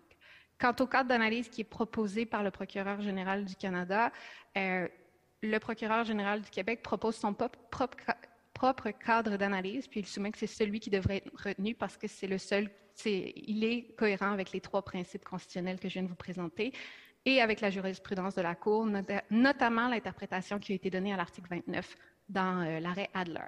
Mais oui. Une distinction entre le cadre d'analyse que vous proposez sous l'article 25 et le cadre d'analyse sous l'article 1? En fait, il faut voir ces deux dispositions comme étant, comme chacune jouant leur rôle. C'est-à-dire que l'article 25 va intervenir dans certaines circonstances qui ne seront pas nécessairement les mêmes que lorsque l'article 1er va intervenir. Puis pour bien comprendre ça, il y a une distinction qui est primordiale à faire et j'y arrive justement. Mais avant, je me permets de réitérer la thèse générale du procureur général du Québec, c'est-à-dire qu'on peut qualifier l'article 25 comme étant un bouclier partiel qui empêche les mesures gouvernementales qui reconnaissent ou créent des droits propres aux peuples autochtones ne soient invalidées du seul fait que leur existence porte atteinte à la Charte. Donc, j'en arrive à la réponse à votre question, Madame la juge Côté. Pour bien définir la portée de cette protection, il faut distinguer le droit en cause de ses modalités. En effet, l'article 25 va seulement protéger ce qu'on peut qualifier comme étant l'essence du droit autochtone. Si on prend, par exemple, un droit de chasse qui est reconnu dans un traité et par des lois de mise en œuvre, ce droit-là va bénéficier de la protection de l'article 25. Toutefois, l'encadrement législatif et réglementaire qui va découler de ce droit, lui, n'en bénéficie pas. Ainsi, si le droit de chasse est contesté sur le fondement du paragraphe 15.1 de la Charte canadienne, il ne peut pas être jugé discriminatoire, notamment parce qu'il est protégé par l'article 25. Toutefois, le règlement qui mettrait en œuvre ce droit de chasse-là, lui pourrait faire l'objet d'un contrôle sous la Charte sans que l'article 25 n'intervienne. Par exemple, un règlement qui prévoirait que les autorisations individuelles de chasse sont attribuées au sein de la communauté d'une manière discriminatoire, pourrait être d'une manière arbitraire en fonction de l'âge, du sexe ou d'un quelconque motif de distinction, pourrait être jugé contraire au droit à l'égalité. Cette approche qui fait en sorte que l'article 25 vise l'essence des droits autochtones est respectueuse des particularités propres au peuple autochtone et elle établit un juste équilibre entre la protection des droits collectifs et celle des droits et libertés individuelles. Lorsqu'il trouve application, l'article 25 va généralement commander de résoudre un conflit de droit via un exercice de conciliation. Toutefois, à l'égard de certains conflits de droit, l'article 25 va offrir une protection plus importante. En effet, en certaines circonstances, il va empêcher de conclure qu'un droit autochtone porte atteinte à la Charte. Une fois l'article 25 engagé, il faut donc poursuivre l'analyse pour déterminer si celui-ci prescrit un exercice de conciliation ou une protection complète. En peu de mots, l'exercice de conciliation doit être fait s'il est possible de le faire tout en maintenant le droit autochtone. Si ce n'est pas possible, alors l'article 25 joue son rôle de bouclier. L'exercice de conciliation aura pour but de maintenir, dans la mesure du possible, le droit autochtone en cause, sans priver indûment une personne de la protection de ses droits individuels. La conciliation pourra ainsi mener à moduler le droit autochtone dans la mesure nécessaire pour résoudre le conflit, sans pour autant y abroger ce droit. Selon cette thèse, c'est donc lorsque le conflit de droit remet en cause l'existence même d'un droit particulier à un groupe autochtone que l'article 25 devrait jouer son rôle de bouclier. Dans de telles circonstances, un exercice de conciliation serait impossible. C'est donc principalement à l'égard de contestations fondées sur le droit à l'égalité que l'article 25 fera office de bouclier. Notre interprétation permet une protection souple qui respecte l'importance égale des droits constitutionnels et permet de protéger l'existence et les caractéristiques essentielles des peuples autochtones du Canada, tout en assurant que chacun des membres des peuples autochtones bénéficie pleinement des droits et libertés qui lui sont garantis par la Charte canadienne. En résumé, lorsque l'article 25 est invoqué pour défendre la légalité d'une mesure gouvernementale qui vise les Autochtones et porte atteinte à une garantie de la Charte, le cadre d'analyse devrait être le suivant. D'abord, est-ce que la mesure gouvernementale porte sur un droit autochtone visé par l'article 25? Dans l'affirmative, il faut se demander, est-ce que le conflit de droit oppose l'essence d'un droit autochtone avec un droit garanti à la Charte? Ici, si on ne se trouve pas dans un conflit entre l'essence et le droit, c'est l'article 1er qui prévoirait. Si on se trouve dans un conflit entre l'essence et le droit, alors l'article 25 trouve application. Il faut alors adopter une interprétation conciliatrice du droit autochtone en cause, sauf si le conflit a pour effet de nier son existence. Dans un tel cas de figure, l'article 25 va plutôt prescrire une protection complète du droit, c'est-à-dire qu'il va jouer son rôle de bouclier. Le procureur général du Québec soumet que son cadre d'analyse doit être retenu puisqu'il permet à l'article 25 de pleinement remplir son objet conciliateur. Je vous remercie. Merci, Maître. Leah McDaniel. Thank you and good morning, Chief Justice, Justices. The Attorney General of Alberta intervenes in this case, particularly with respect to Section 25 of the Charter, and the proper interpretation and analytical approach to questions where Section 25 is raised. I intend to focus my oral submissions today on one central point, and that is that where Section 25 is invoked to defend against, to block a charter challenge, and to potentially prioritize collective Aboriginal rights over charter rights, that collective right must be established using this court's law on collective Aboriginal and treaty rights generally, including being characterized with specificity to reflect its precise nature. And in particular, the context of this case and the difficult questions it raises relating to self-government provide a clear example of why this is so important. This is because where it is engaged, Section 25 has a potentially significant impact. It is prioritizing one type of right over another equally constitutionally protected right. It proactively recognizes something that constitutional law otherwise attempts to avoid, which is conflicts between rights. But where there is such a conflict, even after a contextually sensitive interpretive exercise and an attempt to allow both rights to coexist, where there is such a conflict, Section 25 directs a particular result. It tells the holder of a charter right that their fundamental rights must yield in service of another broader interest. And in light of the impact of Section 25, it's entirely appropriate to require the claimant to satisfy existing legal tests to establish their collective right. So what this means is that if, for example, a treaty right is relied upon to invoke Section 25 of the Charter, that treaty right should be established using this court's general principles of treaty interpretation. And importantly for this case, if an Aboriginal right is relied upon to invoke Section 25, an inherent Aboriginal right, the party seeking to invoke it should have the onus to establish the existence of the Aboriginal right through the lens of the Van der Peet test. Now, just a quick clarification. In the context of this case, it is said, it is being advanced by certain parties that Section 25 acts as a shield against the advancement of charter rights vis-à-vis a decision of an Indigenous government. In other circumstances, it might be an action of, say, the Alberta Legislature or the Government of Canada. The framework which you are setting out to us, is it equally applicable depending on which direction you look towards, that is an Aboriginal self-government or the Parliament of Canada, or on the one hand, the Parliament of Canada and a legislature looking in one direction, looking in the other direction, an Aboriginal self-government?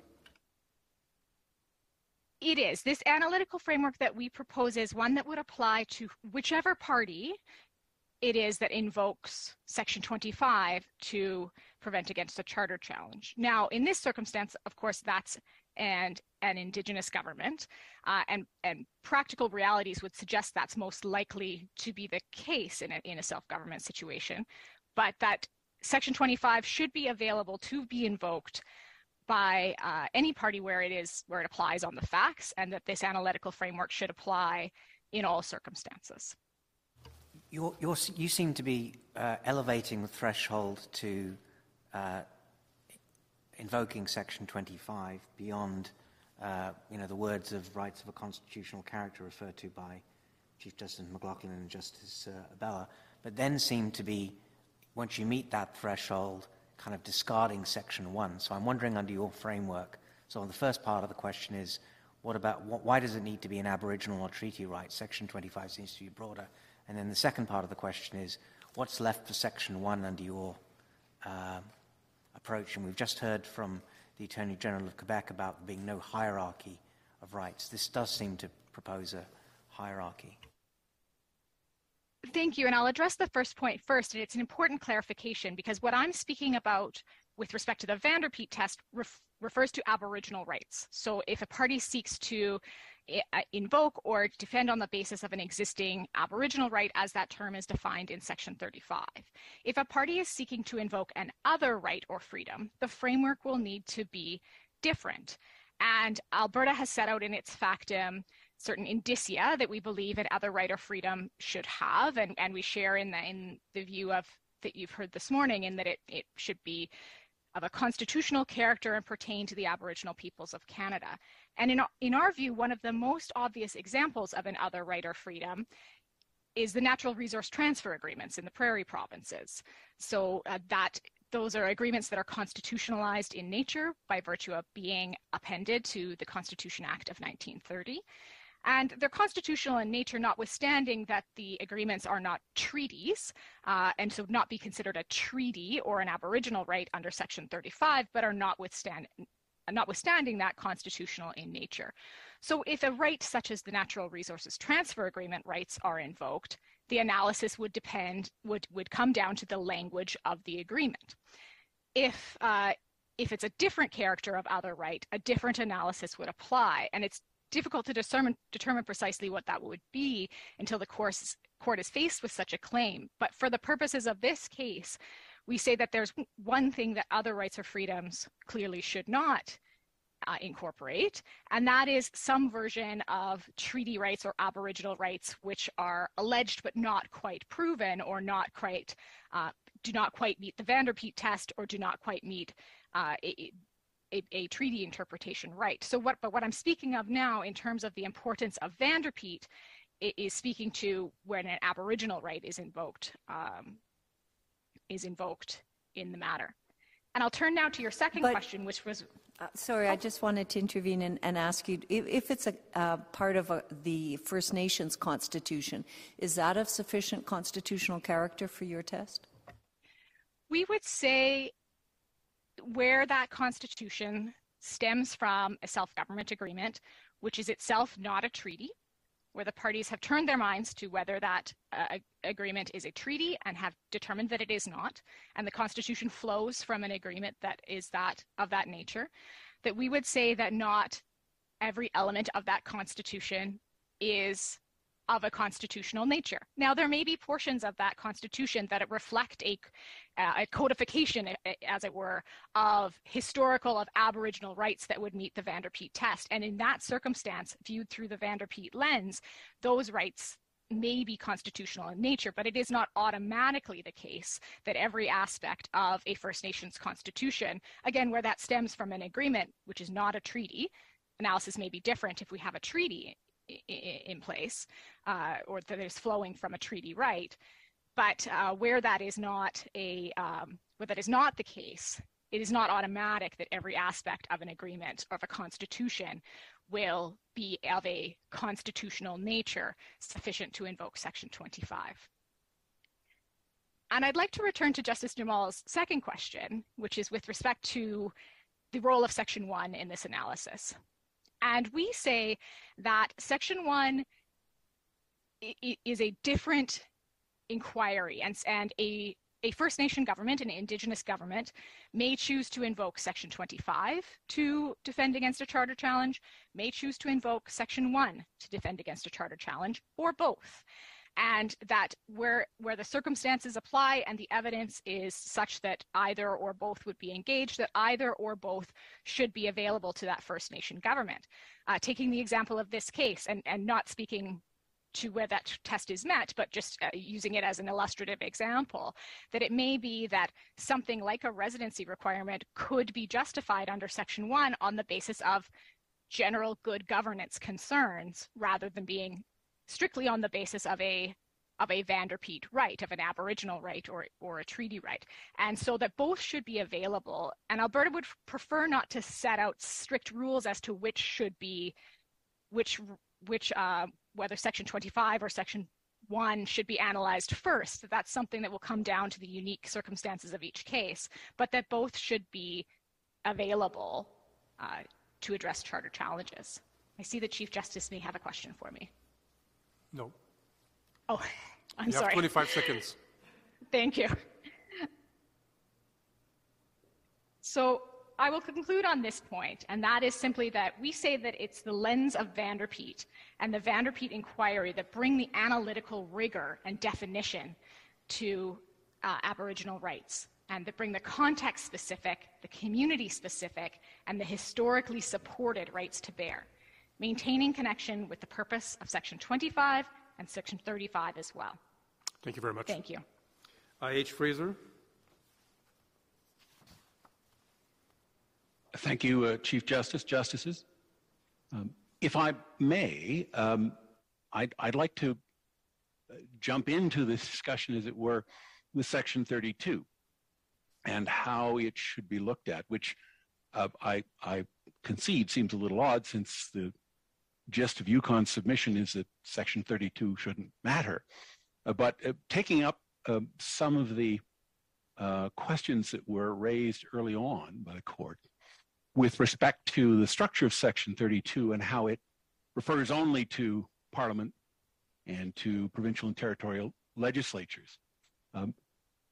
If I can go to the end of UConn's factum in that long excerpt from Hansard, which is in the factum at the paragraph 62 and following, in the section which deals with Section 31 and how Section 31 is to be interpreted.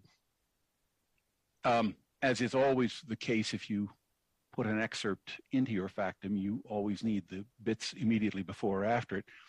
And in this case, just before the discussion that is excerpted in the factum, Senator Tremblay leads into that by asking then Minister Chrétien if he'd agree that, in fact, there are only two bodies that have legislative power, and Mr. Chrétien says, yes, the Parliament of Canada and the Legislative Assemblies.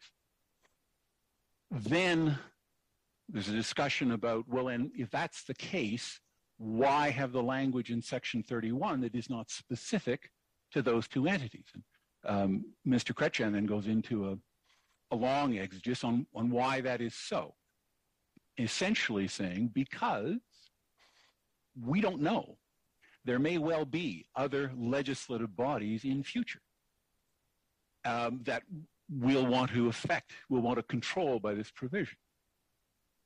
And that's exactly where we find ourselves today, UConn suggests. We find ourselves with a third lawmaking power in the constitutional order.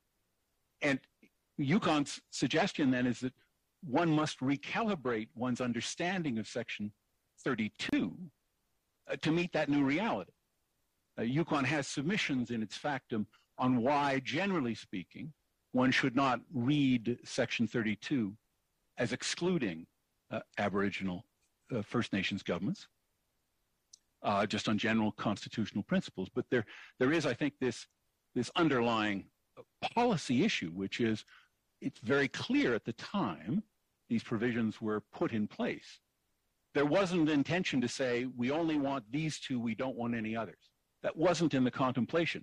It was in the contemplation of the drafters and all parties, as reflected in the hearings, that new constitutional lawmaking bodies might emerge. And there was a clear intention to have them controlled in the same way as the Parliament of Canada and the Legislative Assembly. So I would simply say that UConn's fundamental position is one doesn't need to reach Section 32 because we're dealing with a law, and the law is controlled by Section 51.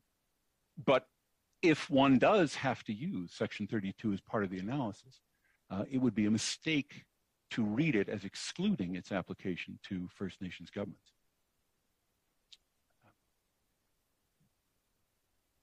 As to that... But your idea of recalibrating, to use your word, a provision of the Constitution, seems to be so elastic that we could simply add or subtract as we see fit. I don't think so, Justice Rowe, because I'm talking about recalibration in the sense that then Minister Chrétien was talking about, which is to say there may come a time, and in his... discussion with Senator Tremblay, what he's saying is there may come a time when there will be another order of government which has legislative, constitutional legislative authority. And in the discussion in the context of Section 31 and why it is drafted in the way it is, he says, and if that time comes, we will want to ensure that the provisions that now apply to the Parliament of Canada and the Legislative Assemblies also will apply to that new lawmaking power.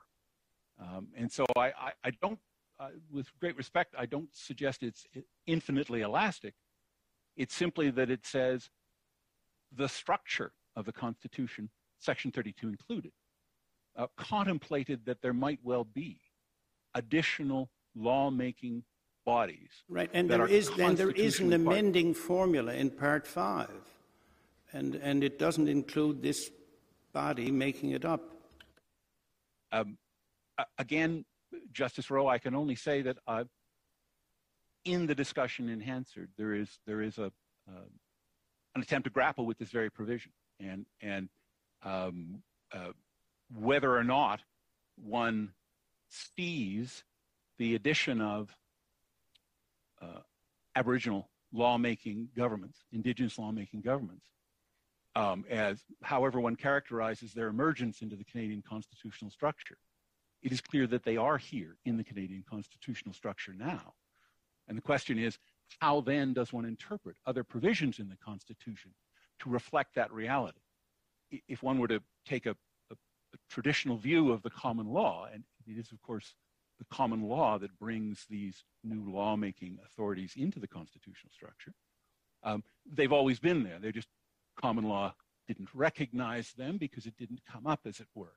So, UConn's suggestion is not that a constitutional amendment is required to put a new lawmaking authority into the Constitution. It's here. This court has held that. There are Aboriginal First Nations governments exercising legislative power within our constitutional structure, and they must be captured by it. The only question then is it in all circumstances appropriate to read Section 32 as excluding them from the reach of the Charter? And UConn says that's not consistent with the understandings at the time as to what Section 32 was directed to. But the path, you accept that the path of least resistance is Eldridge Branch 2 rather than Branch 1. You're saying it's under Branch 1, but it could be under... we don't need to make law to... fall under Branch 2, right? We just need to apply the existing law. UConn's position is not entirely that, in the sense that UConn says that once we have a law, Section 32 doesn't enter into the calculus. It's a secondary route to a conclusion, that Section 51 brings us to the application of the Charter. And I think, as our factum says, one might read Section 32 not quite in the way Eldridge reads it, and says, well, maybe it could properly be accommodated in the structure more in terms of actions than in terms of legislative activity. But yeah, I think generally speaking, if you're going to look at the Eldridge analysis in Section 32, you're coming at the question a little bit differently than UConn would. But really, UConn has not taken a position on that because that that's sort of outside the run of its argument.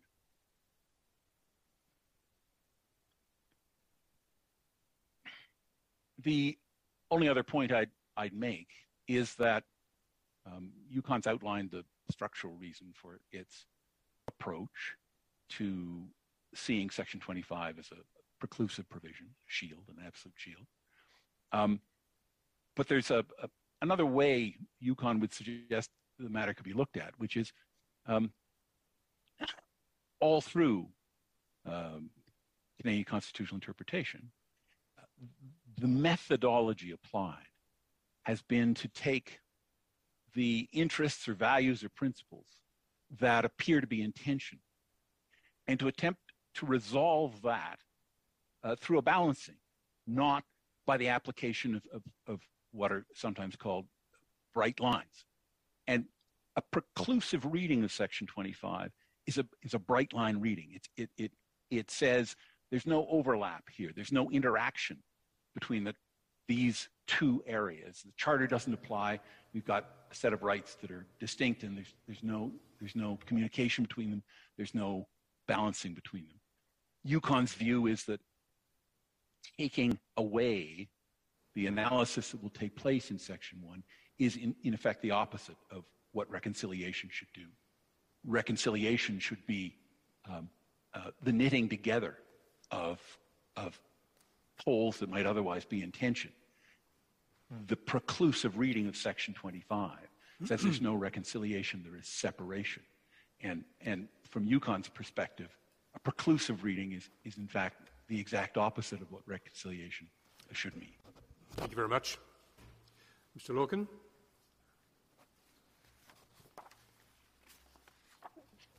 Thank you very much. Chief Justice, Justices of the Court, CAP is a national organization representing off-reserve Indigenous people, including many off-reserve members of First Nations. CAP's position is the Charter does apply to Indigenous governments and that Section 25 should be interpreted in a manner that preserves a meaningful Charter review of the residency requirement. I will focus my submissions on Section 25. In the national context, the majority of registered or treaty Indians live off-reserve or away from their home communities. The reasons for this are intimately tied to the legacy of colonialism. Many Indigenous people were affected by discriminatory marrying out or enfranchisement legislation intended to further assimilation. The partial reversal of this legislation since 1985 did not result in widespread migration back to reserves or home communities. Residential schools and the 60 scoop have also taken their toll. Off-reserve members, many in urban areas, may find themselves at the periphery of First Nation governments' concerns, despite the key role that these governments play in their lives. This court characterized off-reserve members as a discrete and insular minority in Corbière. Therefore, we say a careful delineation of the rights at issue is required to reconcile the participatory rights of off-reserve and remote members of First Nations with the self-government claim put forward by the respondent. Section 25 potentially shields Aboriginal treaty or other rights from charter review, but these rights have their own internal limits. First, they must be of a constitutional, must be constitutional or of a constitutional character. Under the Van der Peet test, Aboriginal rights must be rooted in a practice, custom, or tradition that truly made the pre-contact society what it was. Other rights pertaining to the Aboriginal peoples of Canada should be of similar character. I pause to say we would say that it's not enough to be written in a constitution of a First Nation because anything can be written in a constitution on a document, on a piece of paper. There should be some level of a substantive test, and it should be of a similar character to those that are protected under Section 35. Self-government or aspects of it may qualify as a Section 35 or other right, but a specific electoral rule that partially disenfranchises a large and vulnerable segment of the community should not. Indeed, government of the many by the few is the antithesis of true self-government, especially in a context where fragmentation and displacement is tied up with a legacy of government interference. To protect the residency requirement as an Aboriginal or other right would risk perpetuating historical injustices contrary to Desautel. Second, Aboriginal rights are subject to the internal limit that they can be curtailed where justified under the Sparrow test. Imagine that Parliament, invoking its protective authority, passed a statute that explicitly required all First Nations to allow councillors to be elected and to serve whether or not they resided in the home community. If that statute was challenged and the challenging party was able to establish a general Section 35 right to set electoral rules, the court would still need to balance that right against the case for full democratic participation. This demonstrates that the claimed Aboriginal right is not absolute. Third, a residency requirement that divides an Indigenous community is at a minimum somewhat distant from the core concern behind Section 25, which is to protect Indigenous difference, according to Professor Macklem, cited by Justice Bastarache and Knapp. Section 25 protects the special status of Indigenous people from claims of discrimination by non-Indigenous people. However, using Section 25 to shield internal restrictions within an Indigenous community is less likely to engage Indigenous difference. Professor Macklem calls for a balancing of rights approach in such cases, whereby the party relying on Section 25 is required to justify the restriction in terms of Indigenous difference before Section 25 can become a trump card. Yes. On Canada's framework then for Section 25, do you agree with it? Because you've cited obviously Justice Bastarache in Knapp as well. Do you agree with the proposed framework of Canada? It is one route forward, but certainly, and following up on your comments on the Dagenais-Mentuck test, the careful delineation process requires you to consider both competing rights and how to give them full effect and what their true limits are.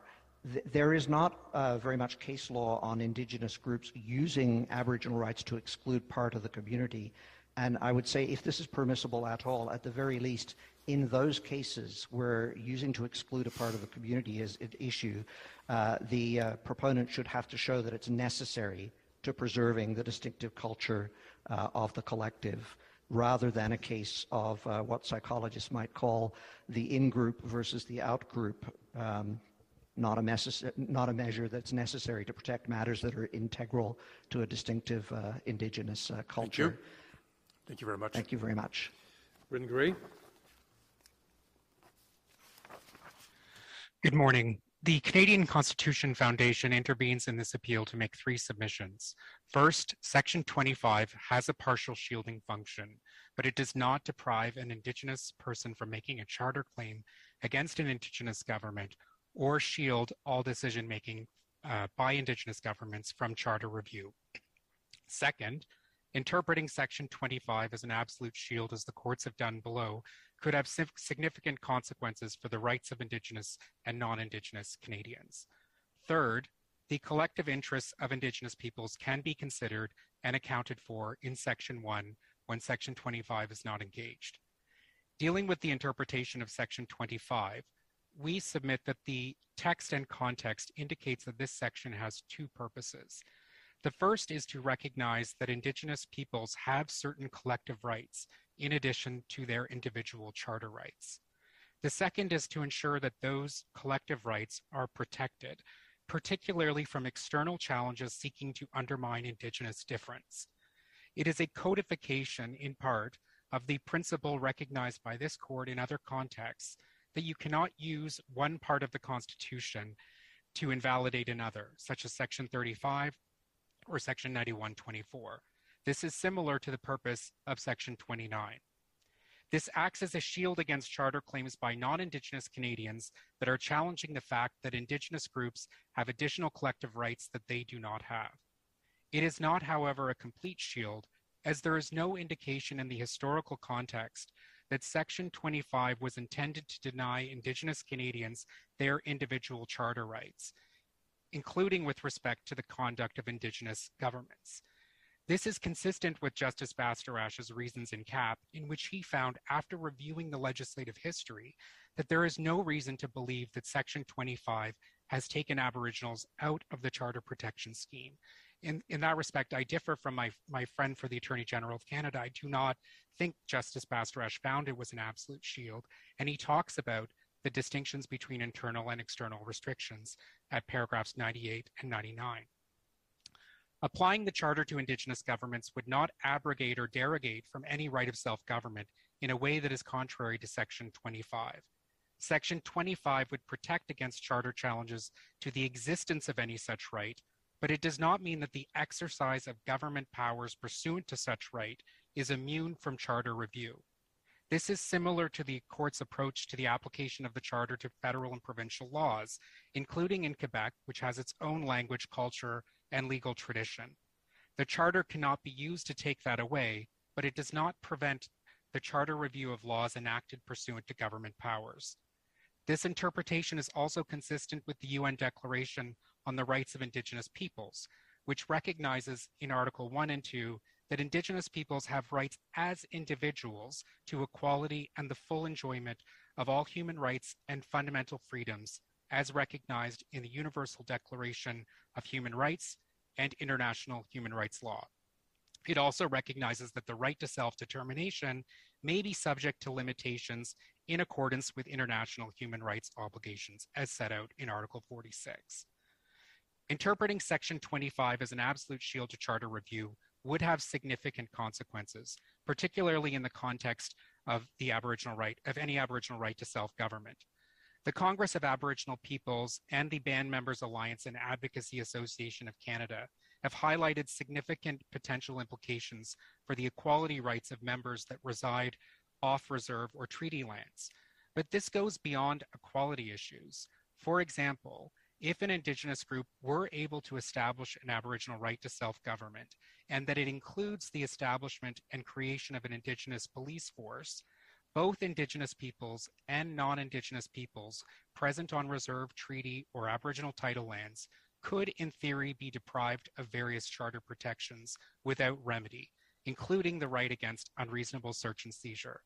This is not to suggest that Indigenous governments would do so, but there would be no Charter protection if this were to occur. In our submission, this does not accord with the purpose of Section 25. Where Section 25 is not engaged and there is a violation of a Charter right, the collective and societal interests of Indigenous peoples can be taken into account in the Section 1 analysis. This court has recognized that governments must have a margin of appreciation in selecting the means to achieve its objective, including in the provincial context, and the same can be done with Aboriginal rights as the Charter can take into account Aboriginal perspectives, culture, and traditions in any Section 1 analysis. Those are my questions. Thank you. Thank you. Ian Knapp. Chief Justice, Justices, my client, the Band Members Alliance and Advocacy Association of Canada, is a national organization which exists to assist Aboriginal individuals in their resolving their conflicts with their Indigenous governments. And so its intervention today is focused on highlighting the individual challenges Aboriginal band members have in their daily lives and interactions with the governments, and to assist the court in resolving what I say is, or resolving a balance or balancing or delineating the limits of Charter rights as they when they come into interact with Aboriginal rights. Now my submission is generally focused on the principle that, or at least the submission that the court must strike a balance in preserving space for Aboriginal rights, preserving space for Aboriginal expression of rights, while at the same time ensuring that individual band members of nations continue to enjoy the promise of Charter rights guaranteed in our Constitution. This is important because, in my submission, Aboriginal people are among the most vulnerable individuals in Canada. This court has recognized in numerous cases, from Ipoli to Corbière and Gladue, that Aboriginal people suffer from pronounced social disadvantage in a variety of aspects of their life, from education, economics, social discrimination. And if history has taught us anything, vulnerable members of society are those who tend to rely more on government support and assistance to get through.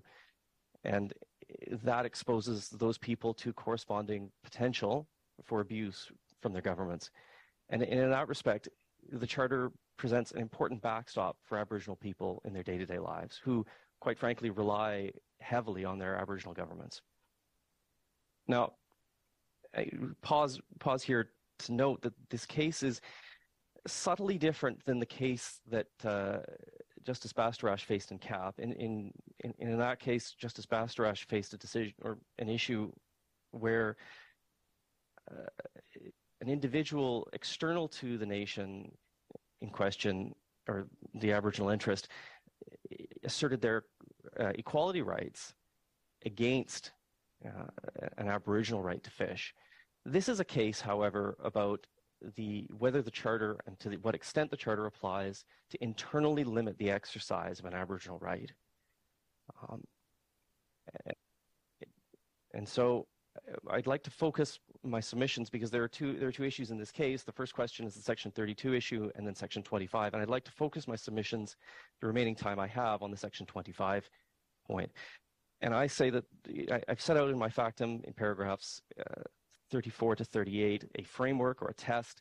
The test largely parallels in my submission what the appellants have done. I say Section 1 is appropriately considered for the reasons Justice Rowe identified at the front end in assessing whether there's a conflict in the first place.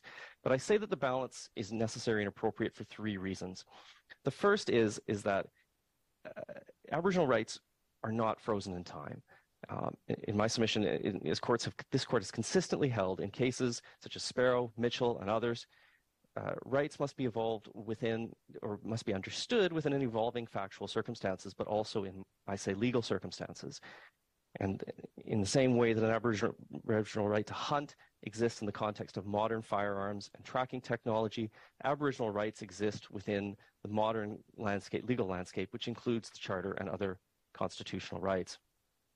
Secondly, I say that there is space for the Charter for Aboriginal rights.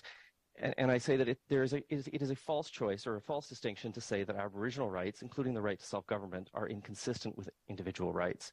That proposition is based on what I say is an improper assumption and bordering on a stereotype of Aboriginal rights in societies, which are numerous and diverse and different across Canada. Indigenous people and their cultures are not monolithic. There are hundreds of First Nations, as I've said, and each of those nations have distinct social orders and legal traditions. And when we put that together with the fact that numerous international instruments embraced across a wide variety of cultures and legal orders in international society have accepted that individual rights are an important bedrock of society through various legal instruments, including UNDRIP, in my submission, there is no necessary inconsistency. And so it is important to engage in a balancing exercise. I note the time. If the Chief Justice will allow me one final submission on reconciliation. 30 seconds. I say that. Thank you, Chief Justice. Reconciliation in this context demands balance.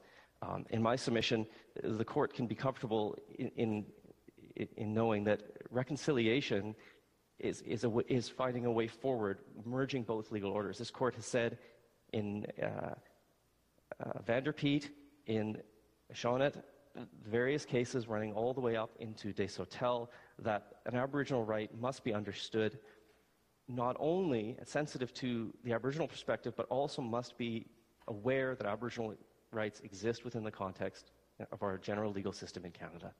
Those are my submissions. Thank you very much. The court will take a 10-minute break.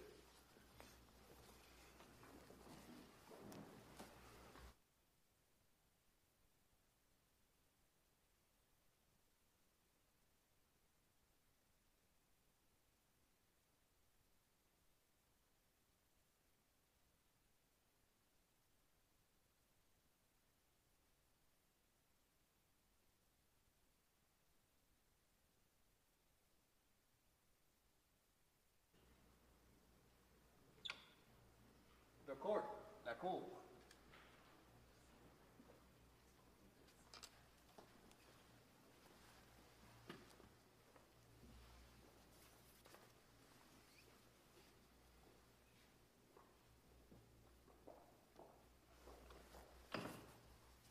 Merci, veuillez vous asseoir. Mr. Stadnick.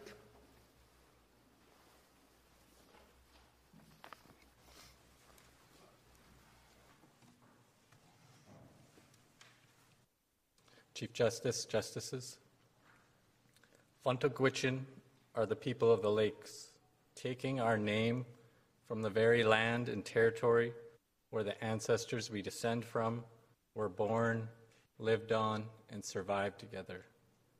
We still exist today as Vuntut Gwitchin because of those past generations, the decisions they made together on the land in accordance with our traditions, and their unwavering commitment to maintain our spiritual connection to our territory for future generations. The provision that's being challenged in this case, the council residency responsibility or requirement, was chosen by the Vuntut Gwitchin General Assembly in a continuation of historic Vuntut Gwitchin laws, customs, and practices regarding leadership selection. It requires successful leadership candidates elected to council to reside on Vuntut Gwitchin settlement land at the seat of government during the term of their office. As found as fact by the Yukon Supreme Court, the responsibility is the decision of a self-governing First Nation to retain a historic practice or custom, which would have been unthinkable or impossible to breach in the past, and that this method of decision-making was and remains the foundation of Vuntut Gwitchin community self-sufficiency, culture, and survival on the land. Can I just ask, what is your response then to Ms. Dickson's argument and some of her evidence that this is not necessarily a historic function, where there is evidence that in the past one of the chiefs did not reside on the land? With respect, we disagree that the connection of leaders to our specific territory and maintaining that has always been fundamentally important. As found again by fact, every Vuntut Gwitchin leader has always resided on the traditional territory. The evidence relied on or referred to by the appellant, which I believe is a small reference in the thesis that was put on the record, refers to a former chief traveling to Alaska, and it must be remembered that the Vuntut Gwitchin are a subtribe of the larger Gwitchin nation. Diplomacy, travel, leaving the territory are common things that leaders are required to do to maintain relationships with other tribes or other nations. So I'll ask you the same question I asked your colleague earlier then. Is there a difference between the evidence as I read it always talks about the leader, not leaders as the different members, council members. So is that a distinction? We submit that we shouldn't look at this in a frozen rights type way. We have to see how on the evidence leadership selection in particular, and who were selected to be leaders, has evolved throughout our history. And that's clear in the evidence from the time before the Indian Act, where we used to select a chief, and there wasn't always council members as part of that leadership system. But as we've evolved through time and faced different circumstances or challenges, our people have evolved the way that we select leaders and who we select, but always remaining core to that was leaders' connection to the land. And this was affirmed by the Court of Appeal, who found that among the discerning features of Vuntut Gwitchin society is the emphasis it places and has always placed on its leaders' connection to the land.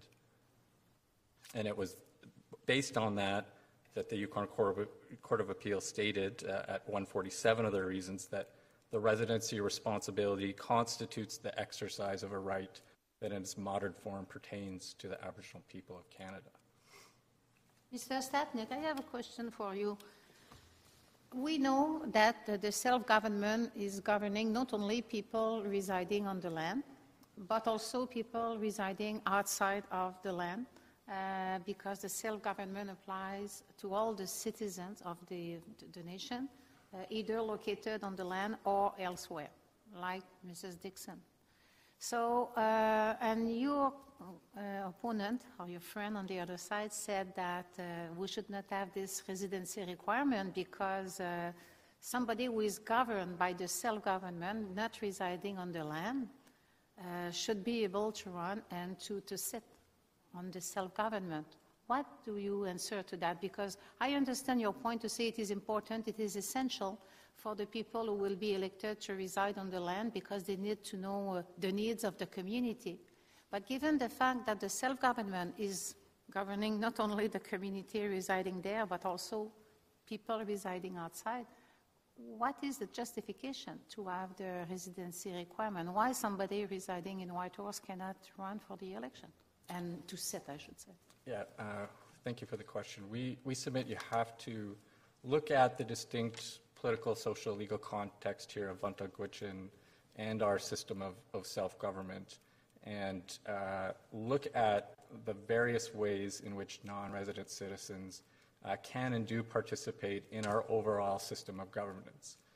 Unlike, as is common under the Indian Act, where the only means of political participation is either running or voting for a council, under the Vuntut Gwitchin system, we do have a council, elected council, which non-resident citizens can both vote and run for in elections for that position. But we also have two other branches of government in our Constitution. The General Assembly, which is open to all citizens. It has an annual meeting mandated by the Constitution, open to all citizens. And this is an important avenue for Vuntut Gwitchin citizens, wherever they may reside, to hold the council accountable, to establish priorities for the governing council, and to hold them accountable through that means, and also holding the ultimate power to amend the Constitution should they wish to change that structure. We also have an Elders' Council where all citizens who are over the age of 60 are able to participate in that branch of our government in terms of providing advice and guidance to the elected council and the General Assembly. So when we look at this all, we see that there is a meaningful place. And with respect to, yes, there is legislative authority that extends to citizens in Yukon, but this is of a personal nature rather than are separate and distinct from our land-based authority, which is focused on settlement land and is where the largest concentration of our Vuntut Gwitchin citizens live at this moment. So taken into that context, we see that there are all these ways of participation. Mr. Stadnick, the Constitution, as I read it, provides for one chief and four councillors. That's the mechanism. Is that's fair? Yes. So why does it have to be? Why is it a complete ban on non-residents? It could be the chief has to reside in the community, and perhaps three of the councillors. I guess what is the justification for the complete ban, and why is a complete ban minimally assuming it's an infringement of rights? Why is that minimally impairing? What is the necessity of a complete prohibition of non-residents? So, and I guess a related question, given that is why is this of a constitutional character? Maybe you're going to come to that, or is it of a constitutional character? Thank you for your questions. So we disagree with the characterization of an exclusion of non-resident citizens from council.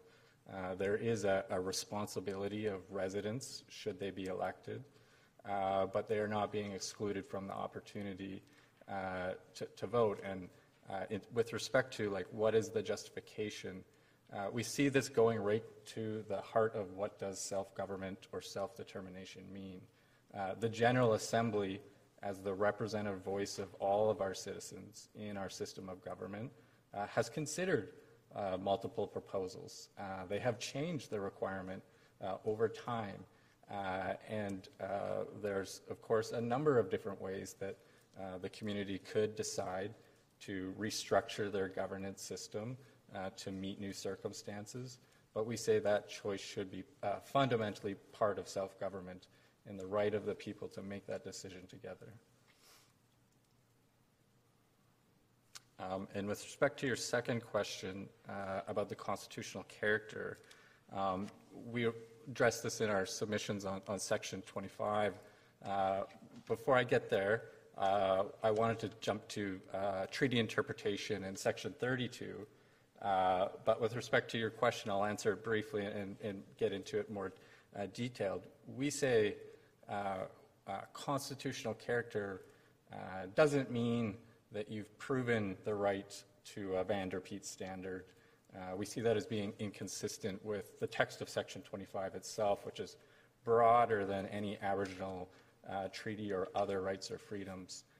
Fundamentally, what we say, particularly where self-government or an Indigenous law is at issue, such as in this case, that one need to look on a prima facie basis whether the law or provision being impugned is grounded in a pre-existing legal order.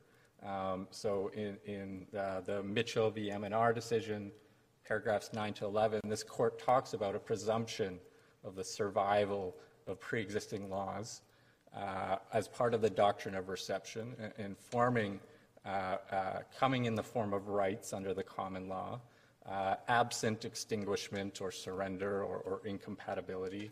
We say none of those presumptions are rebutted here.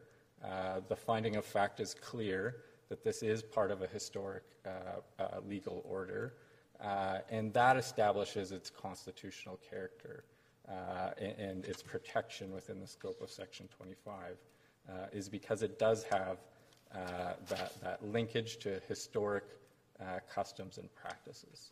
But I wonder whether it's as simple as the fact that who can hold a leadership position is by its nature constitutional. Right? We wouldn't disagree with that. It is, as the courts below both found, significant, and we agree that this is within the Vuntut Gwitchin Constitution itself. We disagree that just because the self-government right or the self-government agreement was excluded from the treaty intentionally and agreed upon by the parties, that means that what the Vuntut Gwitchin do as a self-governing peoples is not of a constitutional character. The final agreement is very clear that it did not extinguish or modify Vuntut Gwitchin's Aboriginal rights and interests that didn't relate to non-settlement land. Those continued. Again, that's clear in the self-government agreement, in the preamble and general provisions, that there are continuing Aboriginal rights asserted. And we don't see the effect of the self-government agreement as a form of a legal straitjacket that prevents us or impedes us from continuing to exercise that right. And so this is why we submit that this aspect of the inherent right to self-government, specifically in this case, the right to select leaders, we would include the right to determine the responsibilities of those leaders to the collective, that this is fundamentally an aspect that constitutes an Aboriginal right. If we were forced to meet the burden of a Van der Peet test to establish that, we would say it would meet that test based on the evidence and the record, but undeniably it's an other right or freedom if it doesn't meet a strict test that might be applied to it. May I just ask you this about the interpretation then? Clearly, Section 25 talks about Aboriginal, treaty, or other rights or freedoms. Do you say it's the same standard of evaluation for all of those? And let me just ask you the question. If something is established and recognized as a treaty right, if it has already been established under Van der Peet as an Aboriginal right, does it get more protection in Section 25? And is there a possibility for a varying standard for different rights that haven't met that test under the other rights or freedoms, so that in the whatever balance is occurring, there is a different level of balance or justificatory standard? You know what I'm getting at there. Different levels. Yeah. We see the text of Section 25 as not treating them differently. The mandatory direction that it shall not abrogate or derogate. It doesn't differentiate. Again, that standard of abrogation or derogation doesn't differentiate based on whether it's an Aboriginal treaty or other right. However, I do agree that identifying, what's at stake does take may require a different slight inquiry based on whether it's an asserted Aboriginal right, treaty right, or other right or freedom. Most obviously, a treaty right, which we don't say is at issue here, is more obvious. It's a matter of treaty interpretation.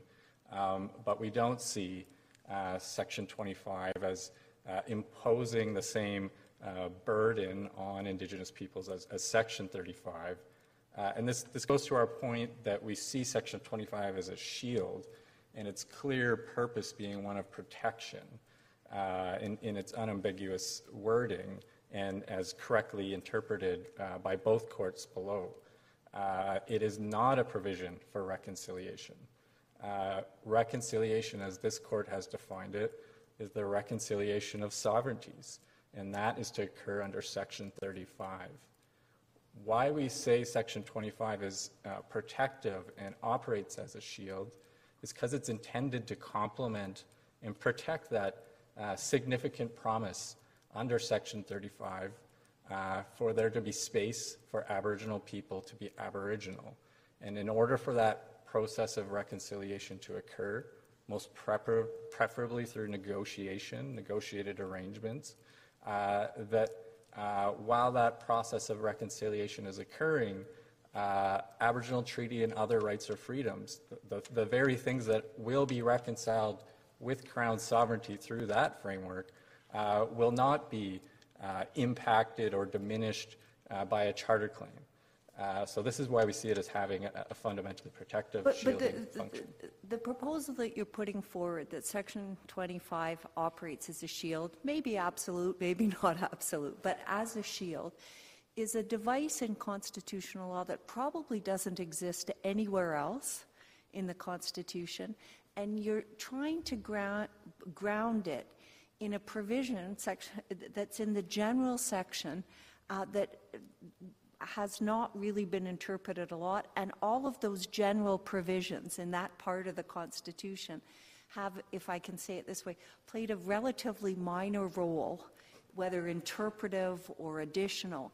This sounds to me like a very important provision that you're trying to place on something in a general section. Can you address my concerns about that? We submit that those concerns are largely addressed through focusing on a case-by-case basis what's at stake as the provision is applied. This doesn't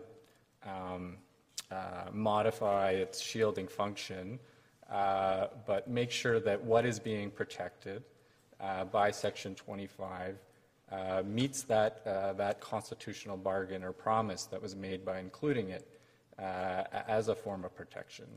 We do look at other general provisions like Section 29, which my friends have talked about.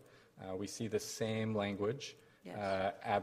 Shall not abrogate or derogate, and that has been given a meaning as operating as a shield. And so, in terms of interpreting the general provisions in harmony, we would say that the words should be given the same meaning, shall not abrogate, and operate the same way under Section 25 as they do in Section 29. I agree with your point that this question of is it absolute shield, it goes to Section 28 of the Charter, another general provision which Section 25 should be harmonized with, which would be compatible with the similar guarantee in 35.4 of equal protection of Aboriginal rights regardless of one's gender. So there is a way to look at these other provisions to give help give meaning to the purpose and effect of Section 25. Yeah, now Section 25 is going to be, if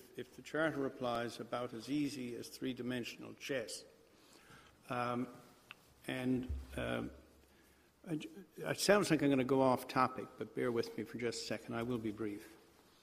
One of the realities is that while certain Aboriginal rights have been adjudicated or have been vindicated and recognized via treaties, there are a great many claims or assertions of rights which have not been dealt with by either of those mechanisms. And so they remain, in that sense, unrecognized. It doesn't mean they don't exist. They're not recognized as yet. And what this court, and I think a remarkably wise decision, did in Haida was to say that where there's a dispute as to a claim and the infringement that would arise if the claim is vindicated, if the claim is well-founded, the way to deal with that is through the duty to consult and accommodate, which provides a kind of a bridge so that the right is not impaired while an opportunity is provided for its vindication by some appropriate means. And what it did was it avoided a litigation internal to the dispute, a final determination within the hearing, within the proceeding of, say, Aboriginal title or an Aboriginal right, and said, well, that's for another day. We're just going to preserve the interests of the Indigenous group pending its resolution elsewhere. I'm wondering whether how one is going to deal, and I don't know if there's an answer to this. It was probably better put to the AG Canada because they've got this super-duper system, I'm told, how you deal with claims that have not been vindicated and how you engage in a balancing exercise where you don't know whether the right's infringed on the one hand, under the Charter, and on the other hand, you don't even know whether the Indigenous right or the Aboriginal right exists, because at this stage it's a claim rather than a right which is recognized. And so that's my... This is going to be difficult to operate. If the Charter applies to Indigenous governments, this is just going to be an extremely difficult exercise to carry out. I don't know whether there's anything you want to say to that. Yeah, thank you for the question. It will lead me to the issue of does the Charter apply, but I wanted to just briefly address your question about, is there a way that a prima facie assessment of a right that hasn't been, confirmed by court declaration or defined in a treaty, is there a way that the Haida framework or the approach helps us in 25? We say it's helpful in that it clearly demonstrates that the courts are competent to take into account the nature and existence of an Aboriginal right prior to proof. A high, strong prima facie claim. But unlike Section 35, under Section 25, there's no independently sort of enforceable obligations that flow from Section 25. It doesn't sort of create rights. It doesn't provide a new basis for the Vuntut Gwitchin or anyone else to bring an action against government for other rights or freedoms. It preserves in our submission things that might be where there's a question of is it an Aboriginal treaty right, is it a Aboriginal right, is it a treaty right, or is it an other right or freedom? If it pertains to the people as Aboriginal people, primarily because it's grounded in their pre-existing legal order, then that's where the presumptive shield should come up. It is not, though, totally the same, as you say, in the duty to consult framework, where there's a role for the Crown. This is, we see why 25 plays this protective function. So that that dialogue where reconciliation is supposed to occur, through negotiation with the Crown, who does represent the public interest, including Aboriginal Canadians, that the path forward can be addressed in that process. And just a very quick comment, and I'll let you go on. I made the point earlier that you can see 25 as facing in one of two directions. One direction being federal government or provincial government on one side, the other direction being indigenous self-government. It's easier for me to contemplate the operation of 25 looking towards Parliament or the legislatures. It's less clear to me how it will function looking the other way. Yeah, so I'll turn to our submissions on charter application because, you know, 25 is really in the alternative to this issue of does the charter apply. You know, there's been various submissions about how the charter doesn't apply to, quote, intergroup, or 25 doesn't apply to intergroup distinctions. There's the comment from Justice Bastarache. But when we look at the Vuntut Gwitchin agreements and what was negotiated for, and the provision that the Vuntut Gwitchin would or shall have their own constitution, and it shall guarantee the rights and freedoms of their citizens, shall provide those citizens with the power to amend that constitution, and it shall provide citizens with the ability to challenge laws that might be inconsistent with the Constitution. So the parties clearly mutually intended for the Vuntut Gwitchin Constitution to play a significant role in these types of situations where it is an internal dispute, and one that would be decided wholly not on the basis of the Charter, but on Vuntut Gwitchin law and principles. And despite both of the courts below finding that the charter applied, which, you know, we submit was in error, in outcome, that was the result of the shield. Is as the Yukon Court of Appeal rightly noted, Ms. Dickson has and continues to have the ability to bring a challenge in Yukon Supreme Court on the basis that it violates her right to substantive equality as guaranteed in the Vuntut Gwitchin Constitution. And so that mechanism, which was negotiated for through these arrangements, we see as the proper and best way of addressing these types of disputes. And that means recognizing that the parties never intended for the Charter to apply here. And we say that the courts below erred in two respects in finding that the Charter applied. First, by failing to properly interpret this common intention of the parties that the Constitution, the Vuntut Gwitchin Constitution, would be the supreme law of the First Nation, while also at the same time ensuring that the rights of Vuntut Gwitchin citizens as Canadian citizens, such as those guaranteed in the Charter, would continue to apply as it does to the entities and activities that it does apply to. So when we look at the text of the agreements and interpret them generously in light of, you know, the text and objectives as a whole and not just, you know, a few provisions in isolation, we see this handiwork of the parties that they intended for the Vuntut Gwitchin Constitution to be paramount with respect to internal affairs. And its wording that the self-government powers to be negotiated would be in conformity with the Constitution of Canada, we submit doesn't demonstrate a common intention that the Charter would apply. It simply states the obvious in our submission that the Crown and the Vuntut Gwitchin could not amend or alter Canada's constitution through a land claim or self-government agreement. That what they were doing would be consistent with Canada's constitution, which includes sections 32, 25, 35, 91, 92.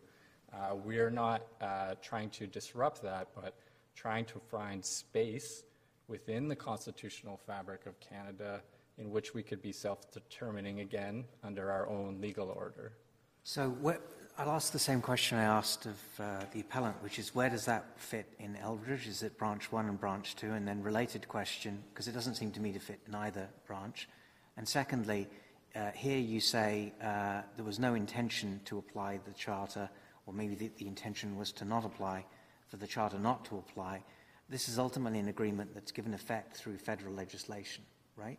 So on your theory, it would have been open for Parliament to have approved an agreement that says the Charter the most fundamental law of Canada simply does not apply.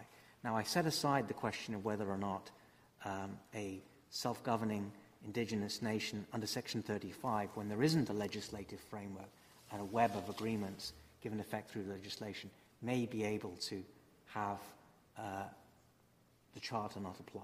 But here we have it done through a particular mechanism of federal legislation, and it strikes me as passing strange that the Parliament of Canada could agree to something that says the Charter is not going to apply. So, first question, which branch of Eldridge? Second question, why, you know, what if the... Anyway, you've got my question. Thank you for the question. We submit that fundamentally 32 is the front door to Charter application. There is no other basis for the Charter to apply.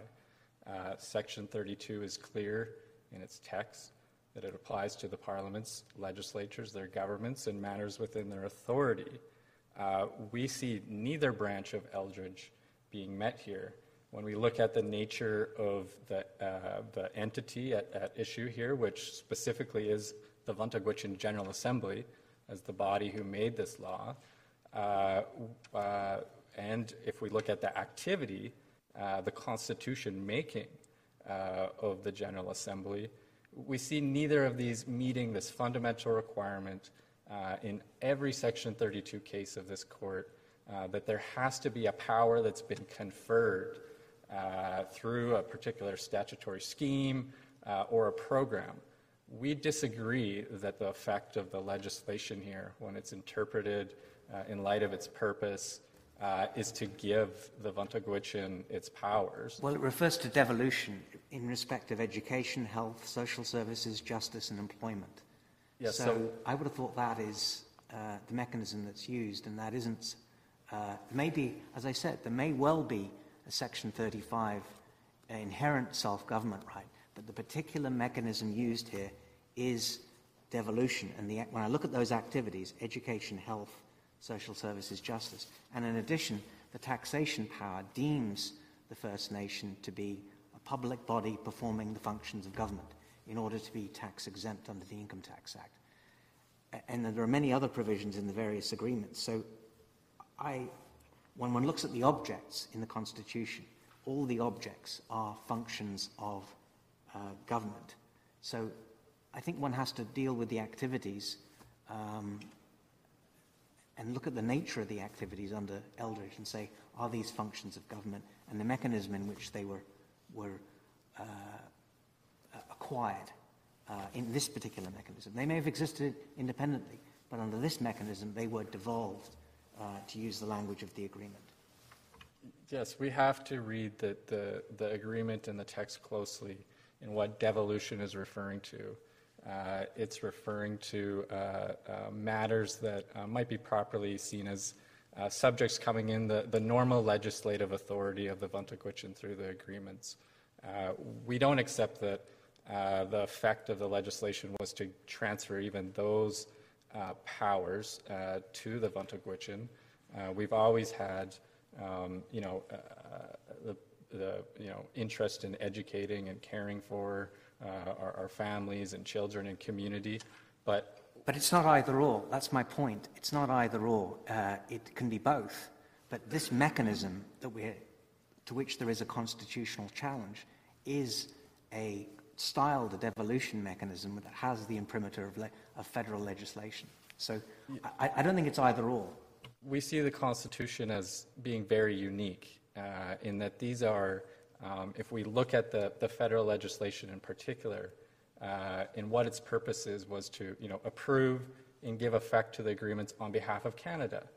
Yukon had to pass legislation to make it binding on itself, and importantly, the Vuntut Gwitchin, as the third party to the agreement, had to ratify it through a decision of the people to make it binding on them. There were three parties agreeing to this. And when we look more specifically at the legislation, we see it's actually a vacating of space by the federal government, where they had once used 9124 power to intrude on internal affairs through the Indian Act. They were now vacating that space so that our Constitution enacted in accordance with our inherent right, would have space to exist within the constitutional fabric. The implication, I suppose, is that it, unless the Parliament of Canada and the territorial government use some instrument to, shall we say, open up the space without addressing in any way the inherent right of self-government, whether it exists or whether it doesn't, unless the Parliament of Canada and the legislature of the territory use a legislative instrument to open up the space, the only other way you can get there is a unilateral declaration by the Gwich'in themselves, which is rather a radical move and perhaps not to be encouraged. That's correct. We see this as the preferred pathway, where this is a negotiated outcome for this space to be vacated for the continuing Aboriginal rights of the Vuntut Gwitchin. Now, of course, in 1993, the Crown wasn't prepared to recognize that this was an existing Aboriginal right, but as is clear by the legislation, they were agreeable that certain aspects of it, which are, if we look at these powers, basic, fundamental to self-government, not the outer limits of self-government, but at its very core, that even in 1993, after the heels of the failure of Charlottetown, that the parties were able to make this remarkable achievement. So following Eldridge, we don't see, you know, a specific and precisely defined connection between the approving legislation of the Crown's and the General Assembly's authority to make the residency responsibility, or the GA itself as an entity. I want to go and talk a little bit about just that. And Eldridge is a very, very different case. All right, it's about services and those sorts of things. If we're talking about Section 32, there's no doubt that the wording of Section 32 was directed towards certain forms of government that were recognized at the time that the Charter came into existence. Eldridge talks about whether it's government activities or government functions. But UConn has put forward a different proposition. And that is perhaps the step that can be taken is that Section 32 can recognize bodies that have and assert inherent rights to self-government, that that you use 32 to apply to in circumstances, whether you say you agree to it in the final agreements or the umbrella or in the settlement agreements, but that the real purpose of Section 32 was to make the Charter applicable to actions that governmental bodies take vis-a-vis people subject to their jurisdictions, which would fit a self-government model. So, yeah, thank you for the question. We don't read Section 32, its text, or its interpretation to date by the courts as standing for a principle that if you look or act like a government at times, that the Charter will apply to you. There are many entities. Not yet. That's what I'm asking you. What's wrong? What's inconsistent with your coming forward and saying we have an inherent right to self-government pre-existing the Constitution, with a recognition that if you do have that right and you're exercising it in jurisdiction over your citizens, why can't Section 32 be extended in the manner that the UConn has suggested? We don't see any constitutional principle operating to amount to a transformation of Section 32 to apply to Indigenous governments exercising their inherent rights, where Section 32 would otherwise not apply. We see that in Charlottetown, this exact proposal to expressly add Indigenous governments into Section 32 was proposed and rejected through that political process. We don't see any gaps in the text of Section 32, for example, in which unwritten constitutional principles might try to apply the Charter on that basis. In fact, we submit that the unwritten constitutional principles here actually support non-application of the Charter to the Vuntut Gwitchin General Assembly.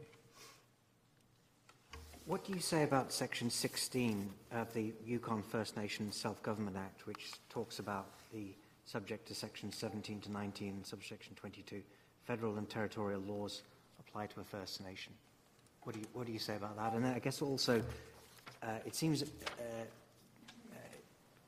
it's perhaps a simplification to say that the federal government has ceded authority, because even Section 22, sub 4, says, for greater certainty, lands in which an interest is transferred or recognized remain lands reserved for Indians within the meaning of Section 24, Class 24 of Section 91.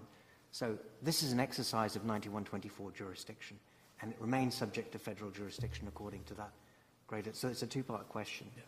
So the answer lies in the text of the agreements. It is clear that laws of general application continue to apply to the Vuntut Gwitchin, to Vuntut Gwitchin settlement land, to Vuntut Gwitchin citizens, but there are limits to that in the agreements themselves. For example, the Yukon law of general application ceases to apply to settlement land where Vuntut Gwitchin legislates in that and occupies that field. So again, where Vuntut Gwitchin is taking up space, you see a vacating of space in Yukon laws. With respect to the continued application of federal laws, such as the Criminal Code or so forth, those continue to apply. There are unfinished negotiations under the self-government agreement with respect to what happens when a Vuntut Gwitchin law conflicts with a federal law. So we're clearly seeing here three orders of law contemplated in the text, that this is not a federal power that the Vuntut Gwitchin are exercising, but their inherent power in these areas. I'd like to just ask a more general question at this point, and that is, I understand your submissions about the Charter not applying in terms of leadership. I have a few questions, but this is on the basis of residency. What if we change the grounds, the enumerated grounds? What if the rule is that no women can become leader. No two-spirited person can become leader. Outside 7 generations, I know I'm giving examples, but that people only of a certain age, not just over 18, but of a small slice that might have some kind of resonance with the community. What do we deal with? How does that work? Is it an absolute right? Then, in terms of unless it's in your own constitution, here we say it's really not necessary to sort of answer these. Well, it's necessary for us to answer it. And in the Vuntut Gwitchin case, the constitution, it can only be amended by the citizens, the collective, and at Article 18. There is a backstop to it. Amendments to the Constitution by the GA have to be consistent with the self-government agreement, have to be consistent with the rights and freedoms guaranteed in the articles in the Constitution. So the guarantee of equality, which unlike the Charter, doesn't specify individual grounds or purport to be comprehensive in that way. But fundamentally guarantees equal application of the law, could not be removed. It is required to be in there, or else the Vuntut Gwitchin would be both in breach of their agreements for failing to protect the rights of the freedoms as they negotiated for and wanted, but they would be in breach of their own constitution, and it would be remediable.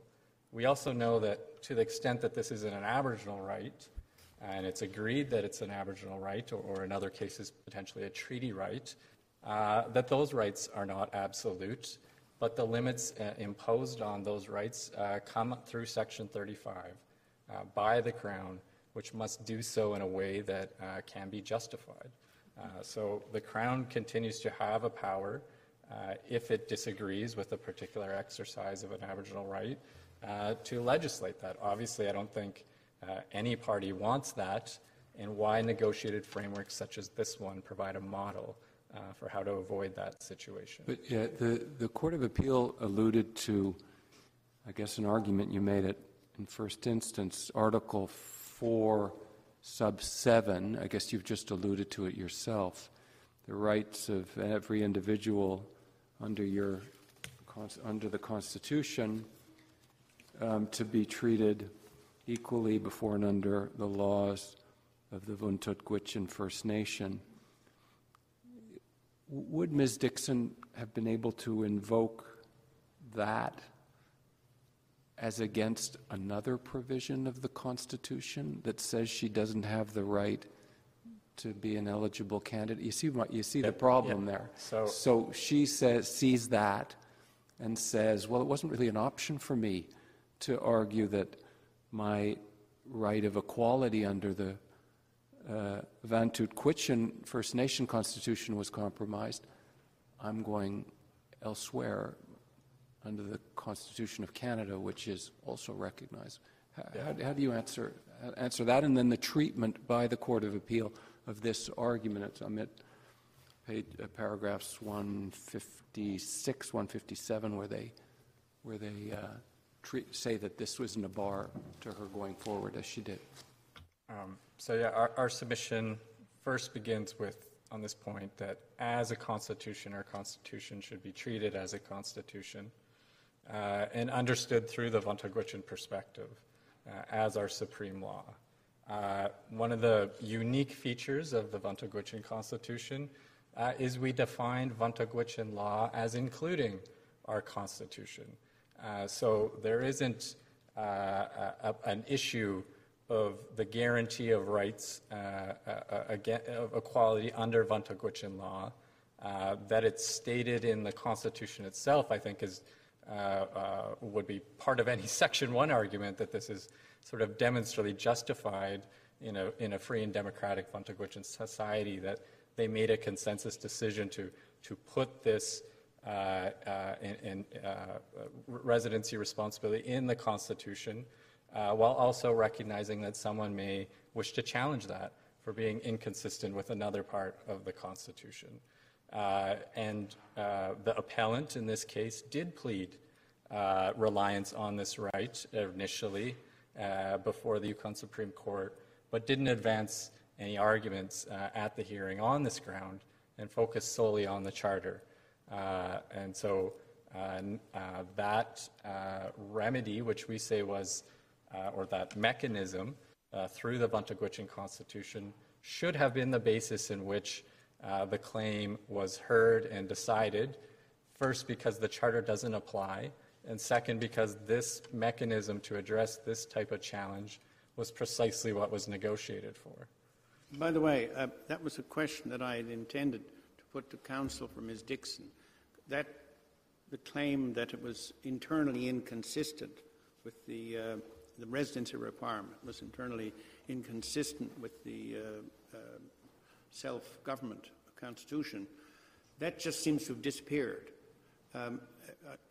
Is it your position that it is not before this court and is not a matter which we should address at all?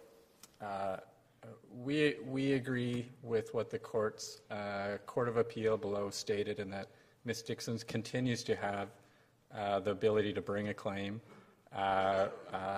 We submit that that's, if she wishes to advance a claim properly at a hearing below, that would be the best course of doing that at the Yukon Supreme Court as described in the Vuntut Gwitchin Constitution. We see this, though, as fundamentally important in the process of reconciliation and self-determination, where we see the TRC, we see the Missing and Murdered Indigenous Women and Girls Inquiry pointing to Indigenous legal traditions, their revitalization, their strengthening and continued development to be at the forefront of the process of reconciliation. And we don't get there by modifying or reading down or applying the Charter over these legal traditions, which have their own valid and unique ways of managing relationships, within the collective and between individuals and the collective. I understand what you're saying there, but do we run into a problem about the level of abstraction that we use when we're talking about prior existing legal orders. Accept that as a premise, all right? So let's say we do. And is it the right to choose a leader? Absolutely included, right? Right to choose counselors, right to place residency requirements, right to tie things to land. And when you talk about an evolving nation, what do we do with the fact that the evolution is that not all peoples are still on the land in the same way? That the evidence in front of us is that there's a very large part of your people that are in Whitehorse and have to be in Whitehorse to get the kind of services that they need in their lives. And so what do we do with that when the nature of the relationship with the land, for reasons you explain well, has changed and there's an evolution? How does that come into bearing? We have to, in this case, look at the Vuntut Gwitchin perspective to understand its evolution from its previous forms in the way it was practiced to its modern form.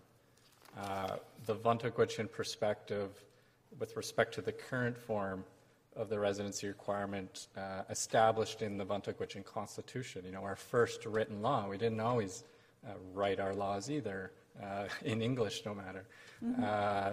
But we see here in the evidence, in particular of Robert Bruce Jr., a Vuntut Gwitchin elder who speaks to the initial conception of the Constitution and why the seat of government provision that our governance be located on our land was placed in there. It was partly a continuation of wanting to go back to this way of making major decisions that affect our future together on our land, rather than in distant places like Ottawa by the minister on our own behalf.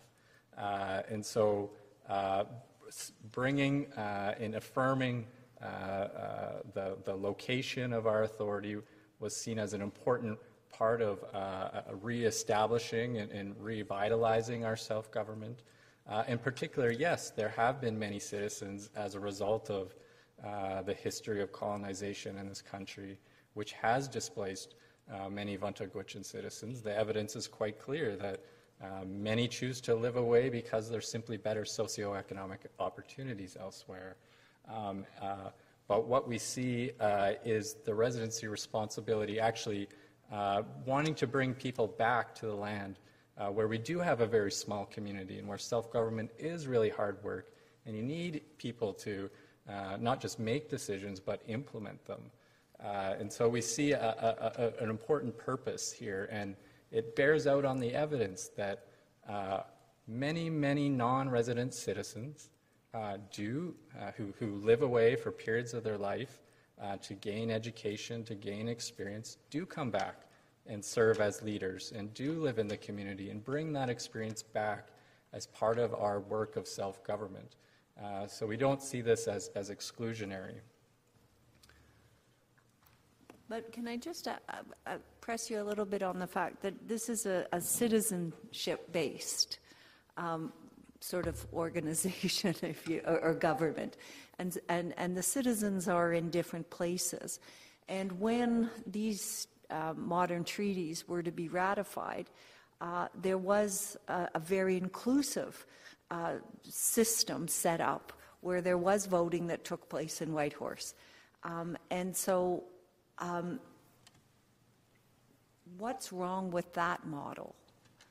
In terms of your election, when you chose it at a very important time in your history?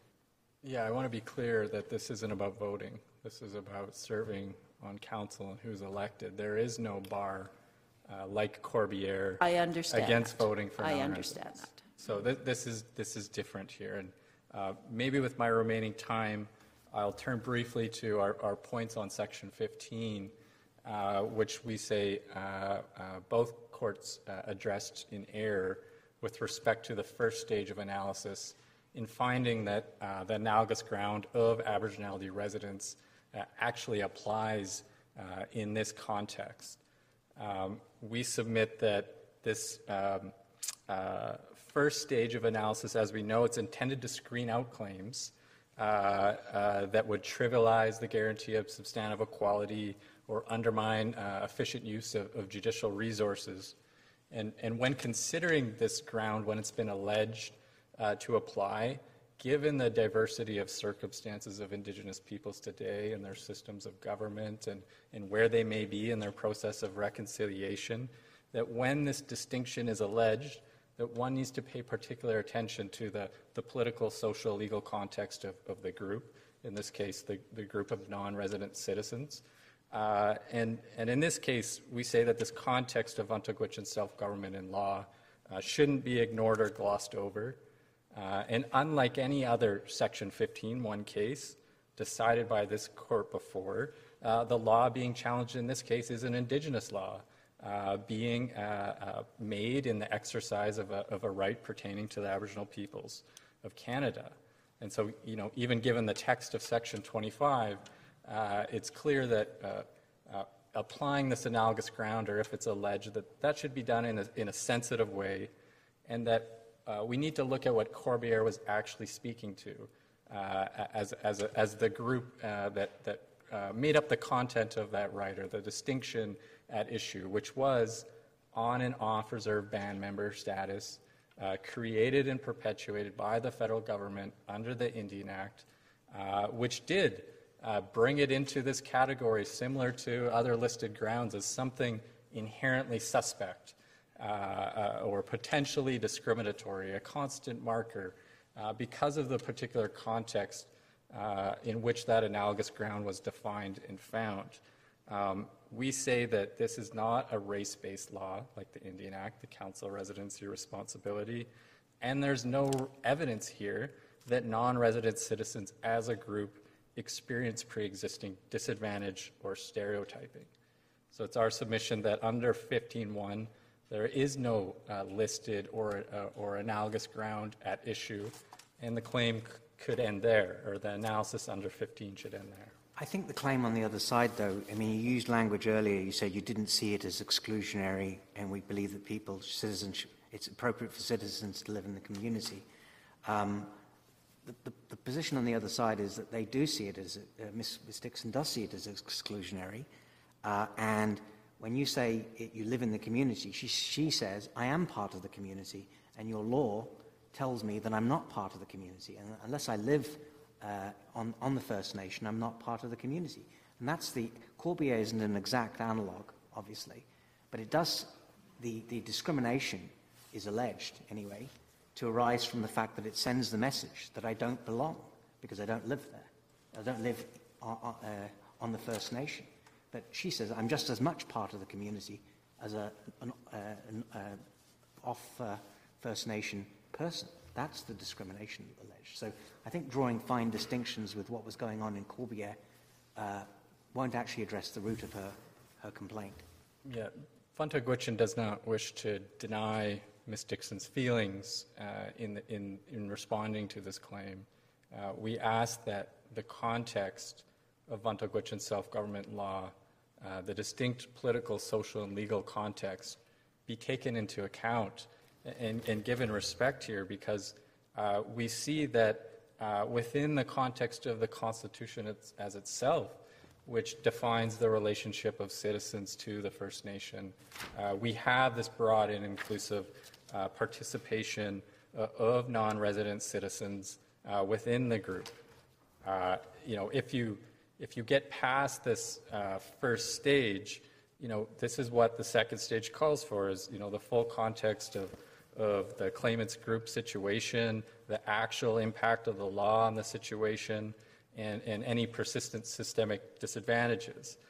The court in Corbière specifically emphasized, this is Leroux de Bay at paragraph 95, the need for a system that recognizes the place of non-residents and contemplated that there could be other ways of doing that. But she also said at paragraph 18, she speaking about the disenfranchisement of band members who live off the reserve, that it presumes that Aboriginals living off reserve are not interested in maintaining meaningful participation in the band or in preserving their cultural identity and are therefore less deserving members of the band. She describes this as stereotypical reasoning. Is that not at all applicable here?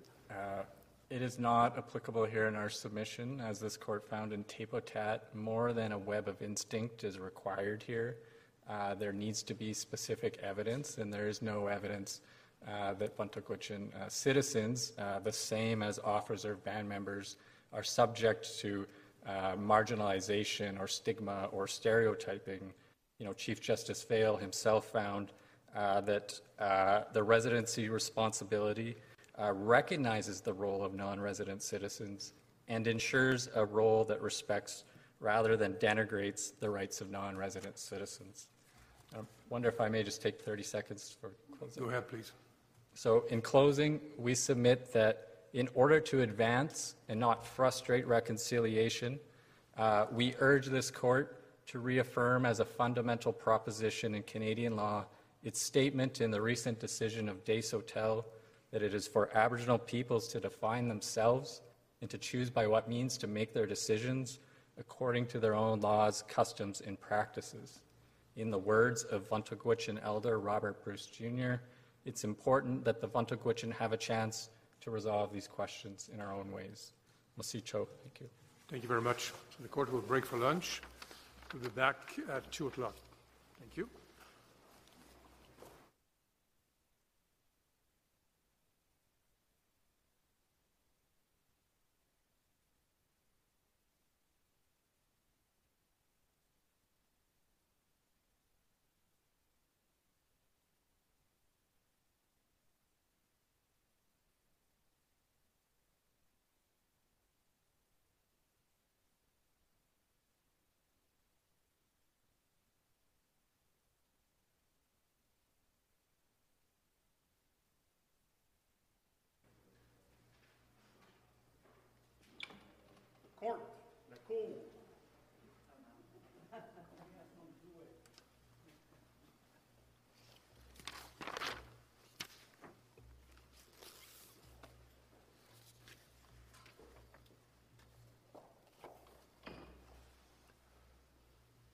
Merci, veuillez vous asseoir. Mr. Millen. Thank you, Chief Justice, Justices. On behalf of the BC Treaty Commission, I have 3 points. Number one, Crown Indigenous agreements are important and must be respected by the courts. Number two, those agreements must be promoted by giving Section 25 meaningful effect. And third, I'd like to address the test, which we say should be somewhat different than that proposed by the Attorney General of Canada. First, the importance of treaties and other government-to-government arrangements involving Indigenous communities can hardly be overstated.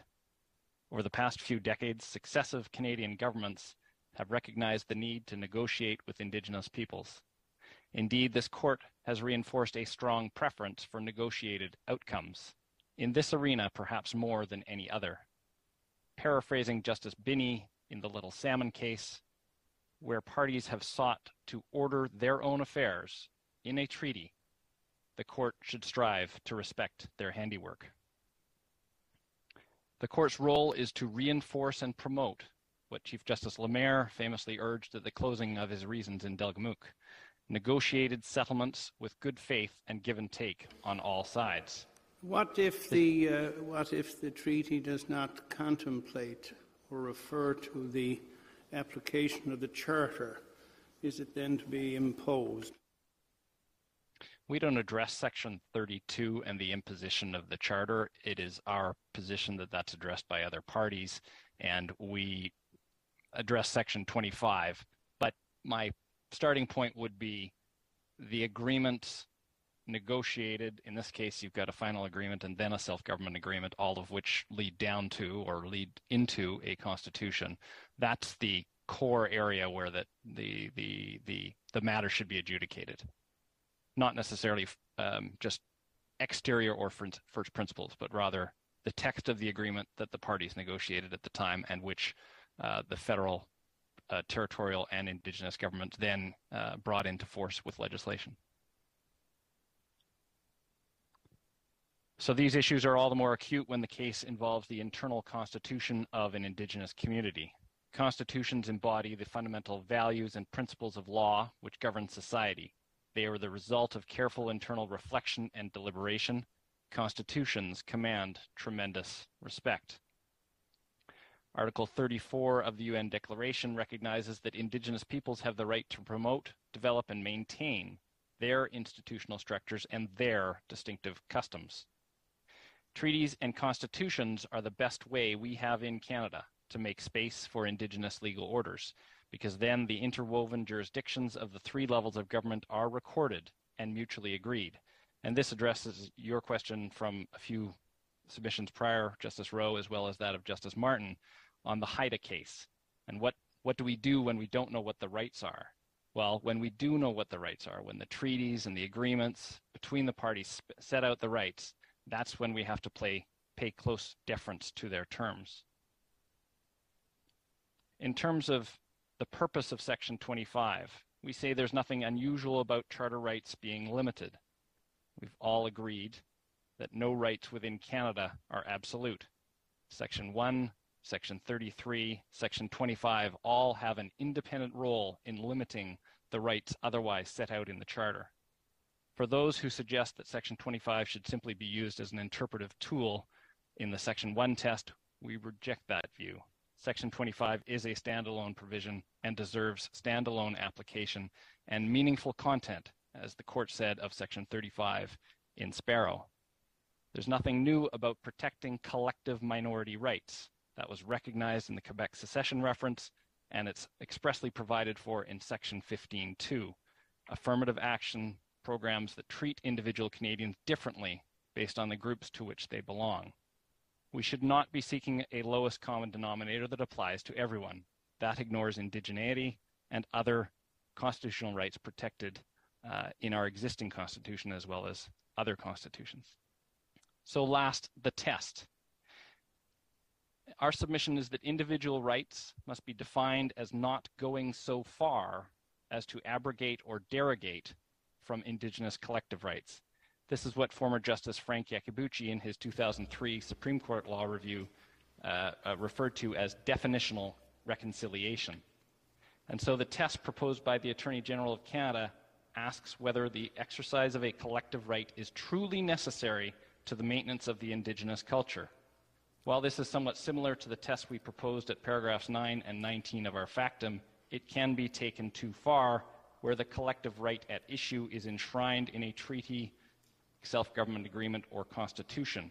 A key purpose of Section 25 is to protect Indigenous governments' ability to preserve their unique institutions. And there may be various means of maintaining Indigenous culture, where a constitution signals what is important to the nation, whether that nation is Indigenous or otherwise. A court ought to be very wary of suggesting that the constitutional provision might not be very important to maintaining the Indigenous people who created it. Thank you very much. Chief Justice, may I sure. ask? Thank you so much. Just to follow up on your last point on the necessity aspect of the test, if the right in question is a Section 35 right as opposed to another right pertaining to Indigenous people, is it possible to say it's already necessary because it's a Section 35 right? Like, do you need an extra necessity test if you've already recognized it under Section 35? No, and our submission would be that once you have acknowledged, and I concede that there has to be some level of proof to reach the protection warranted by Section 25.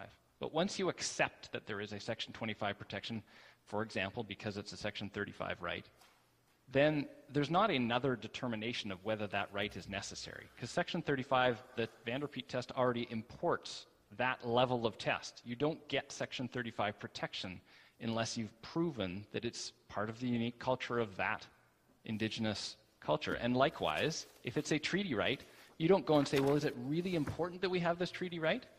the government of Canada, when it negotiates treaty rights, it doesn't negotiate unimportant rights.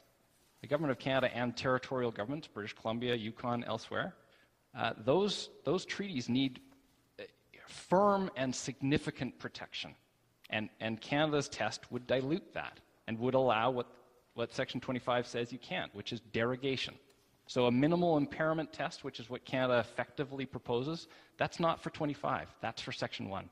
You don't get to Section 1 unless you've gone through Section 25. Thank you very much. Mr. Madden. Good afternoon. I'm starting my submissions with a request. How Indigenous self-government as an inherent right to Indigenous people that finds its original source outside of Canada's Constitution is ultimately recognized and brought into Canada's constitutional framework desperately needs an overarching and organizing framework from this court. The case law is increasingly strained. We saw this in the C92 hearing. We see this in the case before. It's those strains flow from trying to fit concepts from Eldridge using language of delegation that do not fit with our constitutional architecture that has Section 35 within it. Section 35 is the means and mechanisms by how those ancient roots that actually anchor Canada's constitutional legitimacy, Indigenous laws and legal orders, are brought into our constitutional framework. It's not a me fool you or a constitutional sleight of hand of those orders come in and then delegation is given back through 91 or 92. This court in Chilcotin says those rights exist outside of 91, 92. They're held against other governments for the peoples. What is needed is similar to what this court did in Manitoba Métis, setting out an organizing theory around the honor of the crown. This issue of how those are brought in, and then also not looking at this continually through a Section 35, Section 25 provision by provision view or case law, but looking at it holistically about how does this actually make sense in order to ensure that we encourage further modern day treaty making.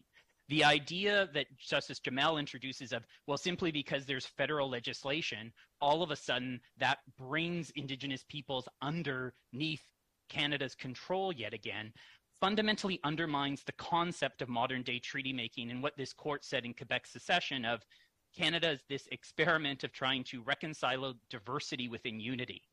When Indigenous governments come into the constitutional fabric and are then recognized in Canadian law, that doesn't mean that they're remade in the image of what Canadian law looks like. Treaties carve out a constitutional space in order to allow for those jurisdictions and those decisions that are fundamental and immutable. Just in December, we talked about how making decisions about children and families are fundamental to that core of self-government. We've also know that deciding who the people or your citizens are themselves is fundamental to that. And in self-government, at its core has to be what's the governance structure itself and who gets to vote, how decisions are made.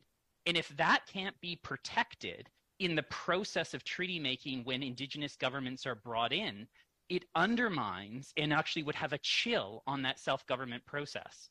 We also want to answer Justice Rowe's question directly on it. Does Section 32 does not automatically apply. This court has repeated in several cases recently about look at the text of the Constitution and what it says first instead, and from that perspective, Section 32 is clear that it doesn't include these governments. And also, through the process of treaty making, Indigenous governments don't become, using the words from the Wall decision, emanations of the state or state actors under the control of the federal government or the provincial government in relation to decision making. They have a unique space, and that unique space is set out in the treaties. So we would emphasize that Section 32 on its face doesn't mean it automatically applies. And also, we would urge that Eldridge not be misappropriated in order to say, clearly, Clause 1 These things are not under governmental control. That's not the deal. And secondly, they're not just delivering a program or service or a policy of government in particular in relation to their core and inherent self-government functions. So if there is going to be a way to articulate this, it has to be in a different mode. We say Section 35 is the mechanism in order to do that. There is a clear look at the architecture. It's in part two. It's the unique way in which we bring Indigenous peoples into our Constitution and recognize them within Canadian law.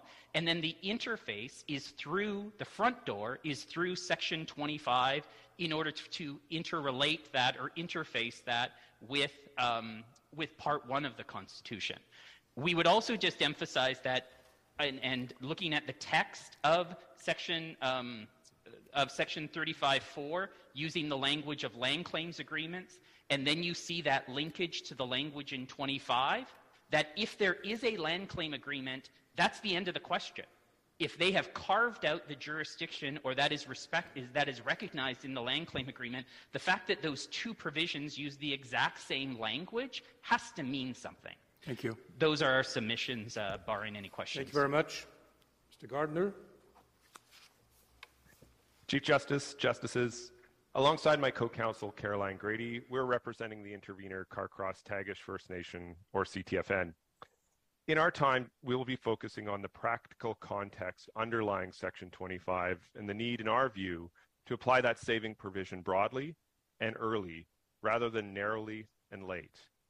Our client took immense care and caution to enter the Yukon Umbrella Final Agreement and Self-Government Framework based on the solemn assurance that their customary practices for governance, leadership, and internal laws would continue.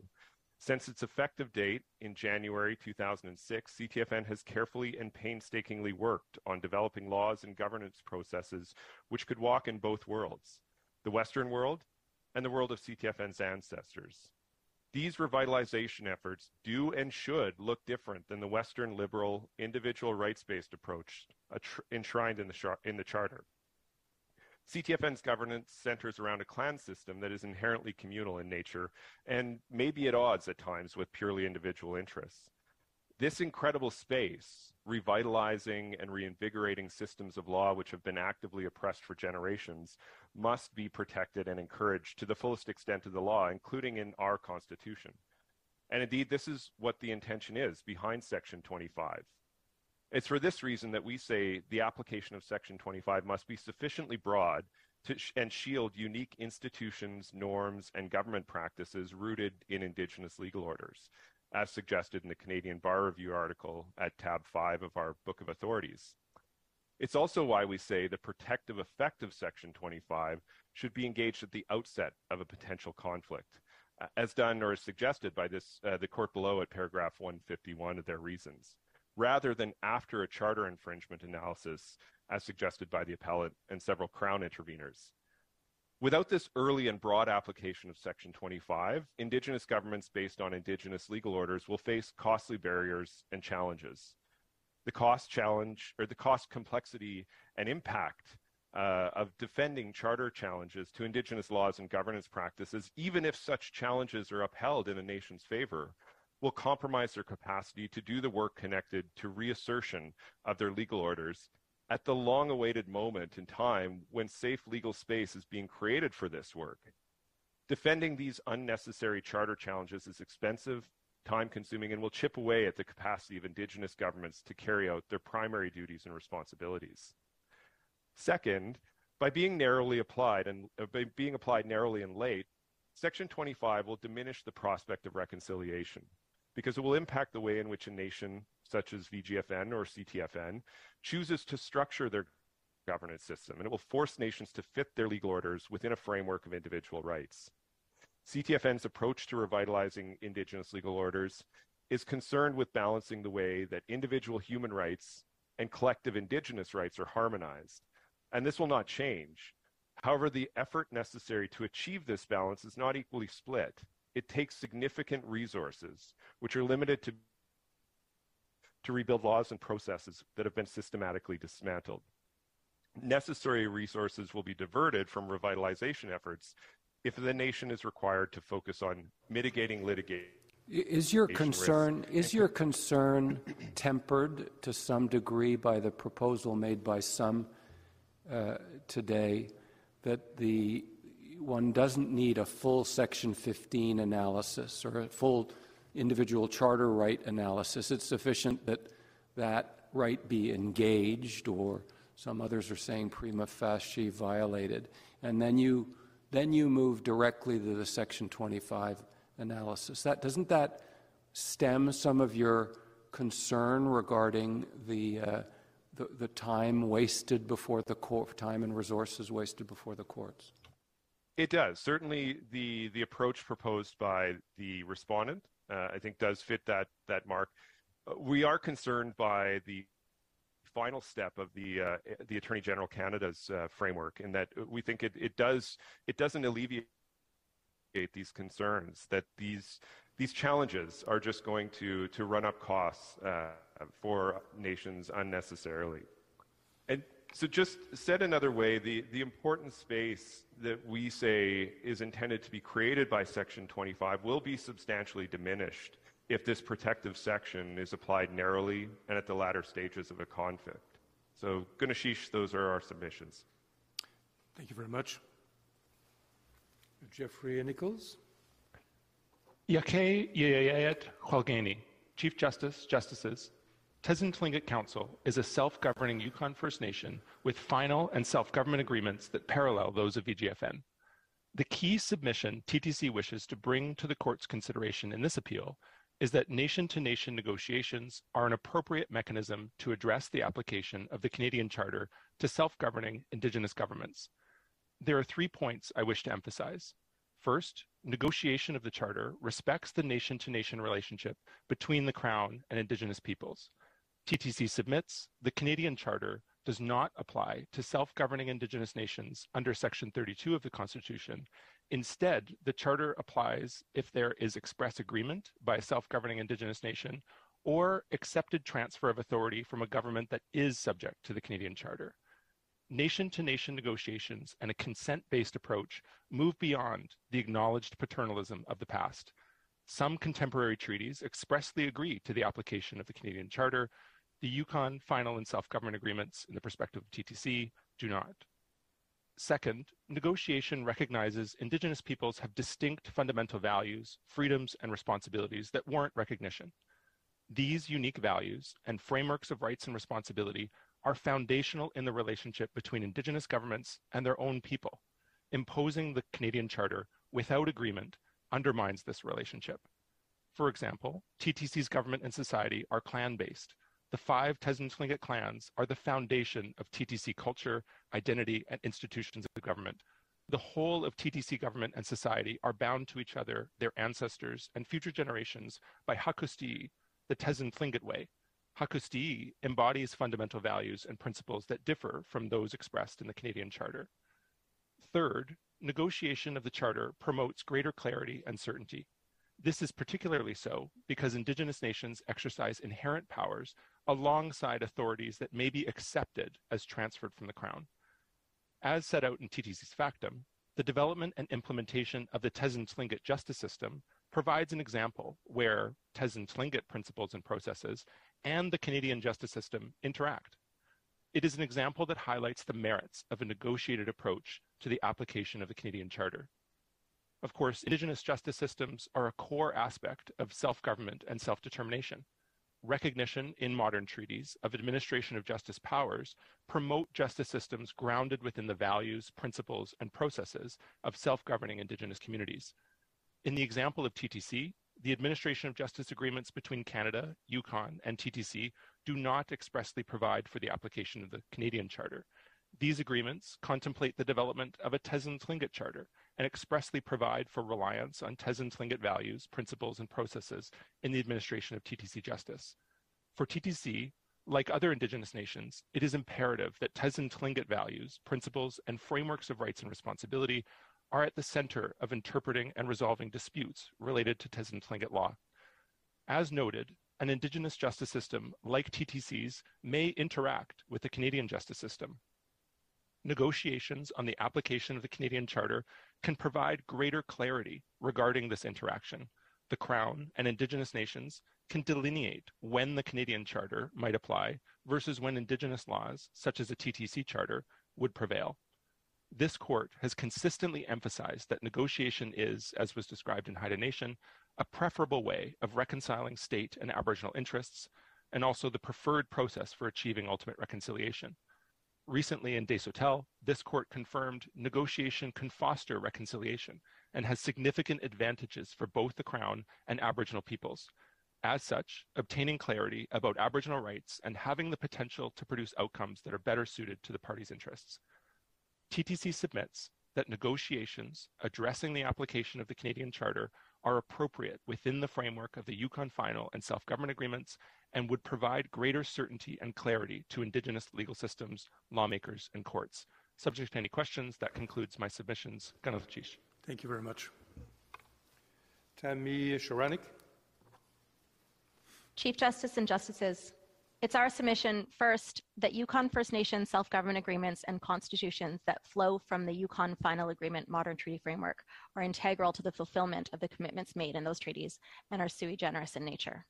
And second, to the extent this court finds that the Charter applies, which we say it does not but do not speak to the issue, we submit that Section 25 shields all sui generis rights, including rights of self-government affirmed by and agreed to in Yukon First Nations self-government agreements and expressed in First Nation constitutions. The Council of Yukon First Nations represents as members and associate members 10 of the 11 Yukon First Nations that have entered into final agreements, including the Vuntut Gwitchin. All of those final agreements are substantially similar in content, and all 11 of those nations have also entered into self-government agreements further to Chapter 24 of the final agreements, which are also substantially similar in content.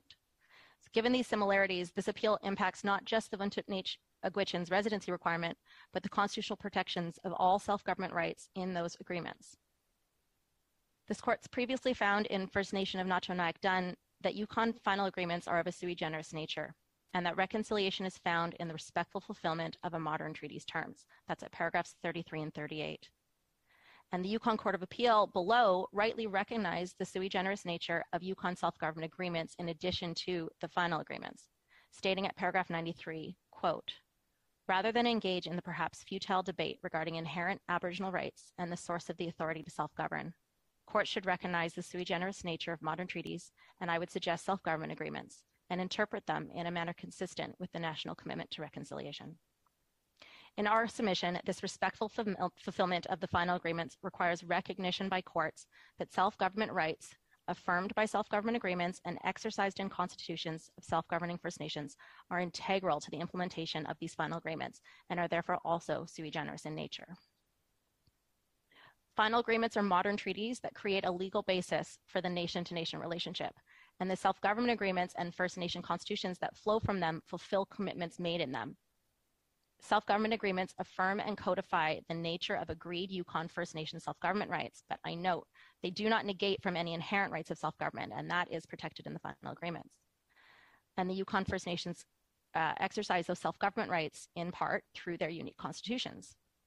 Now, it's my understanding that the residence requirement doesn't violate the terms, or it's not alleged that it violates the terms of the Vuntut Gwitchin self-government agreement. Instead, it's an example of the valid exercise of the nation's exclusive power to enact laws related to its internal governments, which has been affirmed in its self-government agreement. It also fulfills the nation's commitment in its self-government agreement at Chapter 10 to enact a constitution with provisions that establish its governing bodies. It raises the question of what value do the Vuntut Gwitchin or any other nation's self-government agreement and constitutions have, both at law and in furtherance of reconciliation, if courts decline to affirm and protect the nation's governance structures and traditions protected and established in its constitution. It's the most fundamental expression of its inherent and affirmed self-government rights. And we submit that Yukon self-government agreements and constitutions are necessary components of the modern treaty framework. They realize the commitment to self-government and reconciliation made by the Crown in the final agreements, and that commitment must be honored. We submit that they should be recognized as such by this court by finding that they, like modern treaties, are sui generis in nature, and for purposes of Section 25, they are other rights, and they are shielded from the application of charter rights. we submit the shield of Section 25 should extend to protect all self-government rights affirmed by Yukon self-government agreements and expressed in Yukon First Nation constitutions, including the Vuntut Gwitchin residency requirement. And any challenges to those First Nation constitutional laws can and should be made under the nation's own constitution, including under the equality provisions of those constitutions, which Chapter 10 of the self-government agreements mandates must be in those constitutions. And that mandate has been met by the Vuntut Gwitchin. Should this court choose to interpret Section 25 in this way, it would ensure there's no abrogation or derogation of self-government rights affirmed by self-government agreements that flow from the modern treaty framework. Instead of requiring First Nations to meet onerous and amorphous tests for each exercise of already affirmed and agreed to self-government rights, and we submit to require as much would be a step back from reconciliation. Subject to your questions, those are my submissions. Thank you very much. Maître Gélinas-Foucher. Chief Justice, Justices, my submissions today will focus on a single point, which we believe is of crucial importance when interpreting Section 25, namely the role of the UN Declaration on the Rights of Indigenous Peoples, UNDRIP, and specifically Parliament's adoption of the UNDRIP Act on June 21st, 2021. Now, both parties in this case and multiple interveners have relied on UNDRIP in their respective submissions, and similarly, UNDRIP played a significant role in the C92 case heard just last December by this court. So considering UNDRIP's importance in both cases, we submit that this court should adopt a principled approach that would clarify the declaration's key role in constitutional interpretation and provide guidance to lower courts and litigants. That principled approach, we say, is to apply a robust presumption of conformity to UNDRIP, meaning that Section 25 should be presumed to provide protection at least as great as that afforded by UNDRIP. Making that submission, we build first and foremost on the recent guidance of this court in 9147 Quebec Inc. In that case, the court clearly established the importance of methodological rigor when using international norms, and we believe the same rigor should be applied when dealing with the UNDRIP Act, when looking at the UNDRIP Act.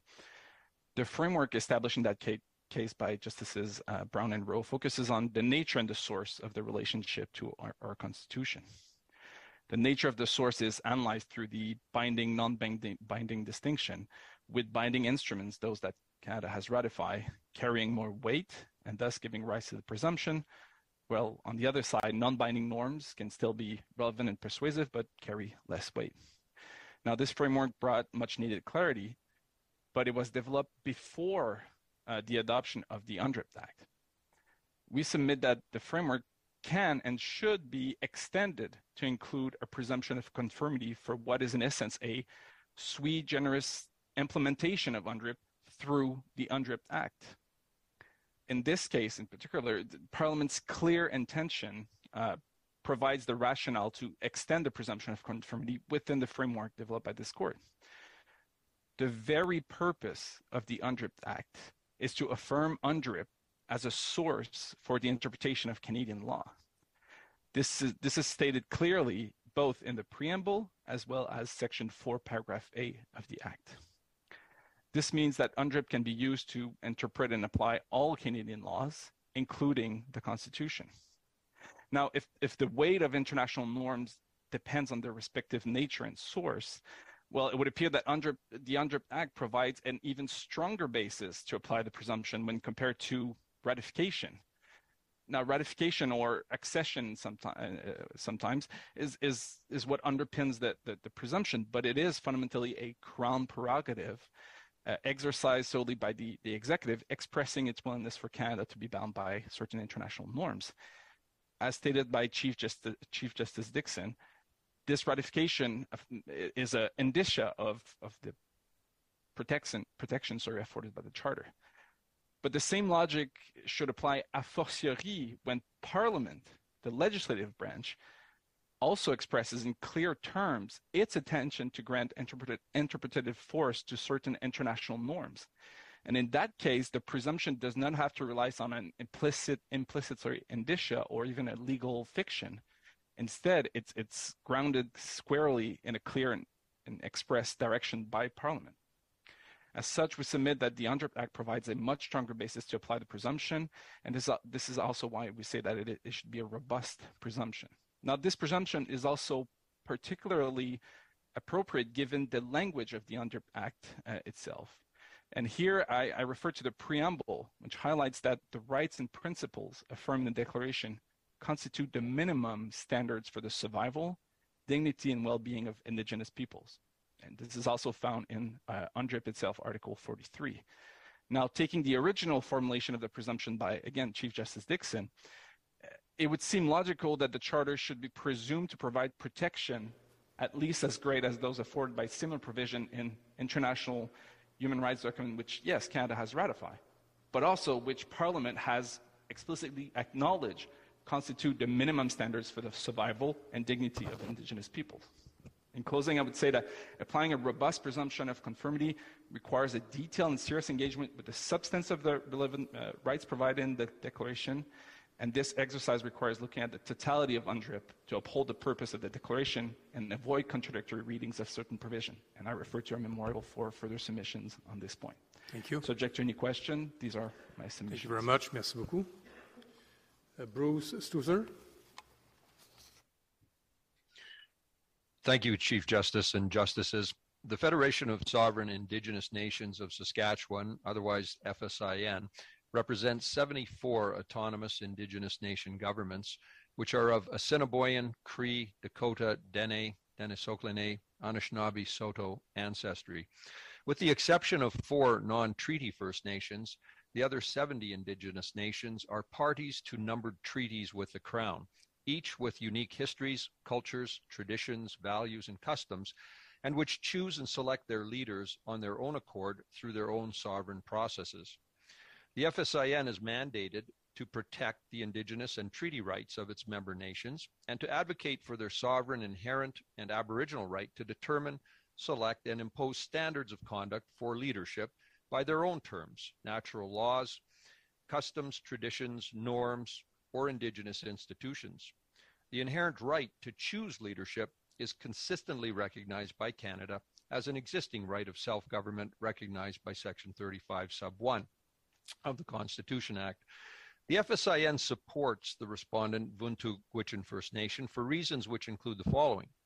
First, today, given the importance of the reconciliation of Indigenous interests with those of the Crown, we consider comments made by Chief Justice or Justice Binney in Mitchell and others, where concepts of Indigenous sovereignty, whether merged or shared, are stated to be essential to the achievement of reconciliation, as well as to the maintenance of diversity.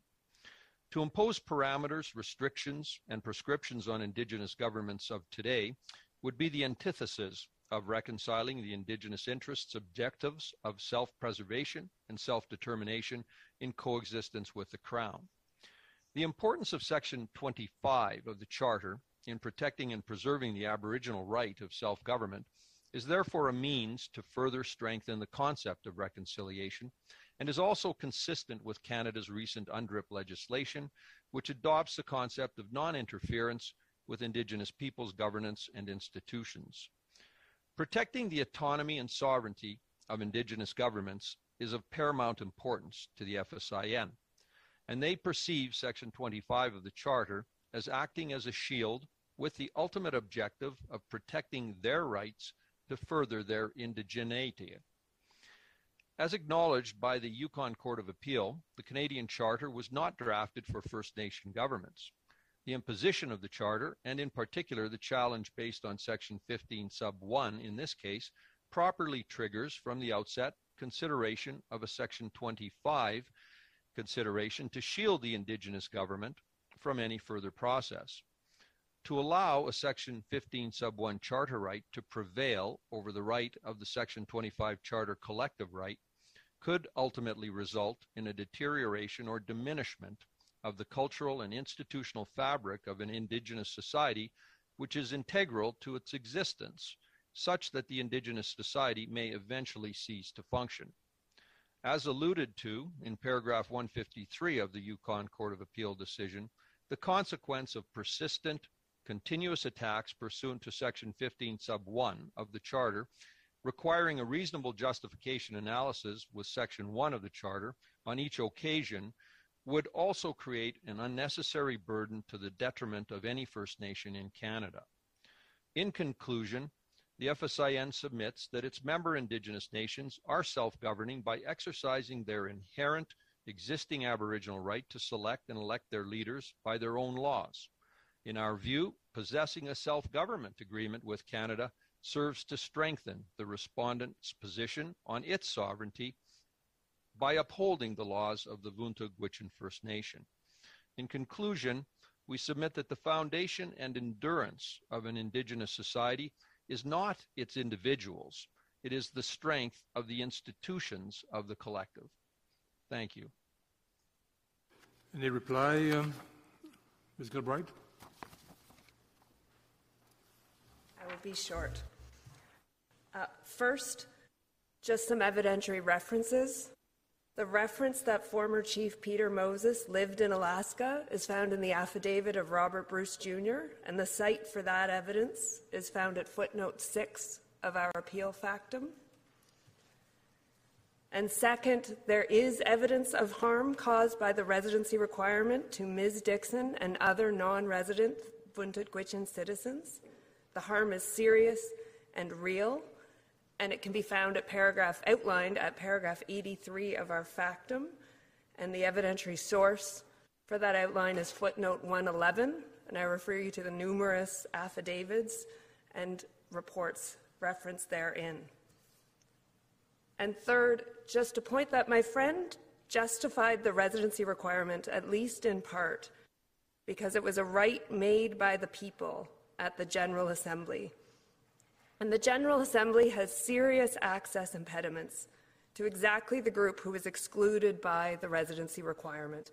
And I refer you to paragraph 34 and 35 of my factum, which outlines some of those problems. What the residency requirement ultimately does is it has the effect of denying choice to the Vuntut Gwitchin people at the ballot box by limiting, and we say arbitrarily limiting, the candidacy pool. Could I just ask a question? Go ahead, please. Do you say that there's four councillors, one chief of the council, right? Is that right? Yes. So do you say that there's any restriction that can be applied at all, or do you say it's all five could be off the First Nation, or do you say it's not minimally impairing in this case because you're not even allowing one? So what's your position? I say it's not minimally impairing in this case. A restriction can be devised by the nation that suits their needs and their circumstances, yet gives participatory rights to Ms. Dickson and non-Vuntut Gwitchin citizens. Thank you. Mr. Stadnick.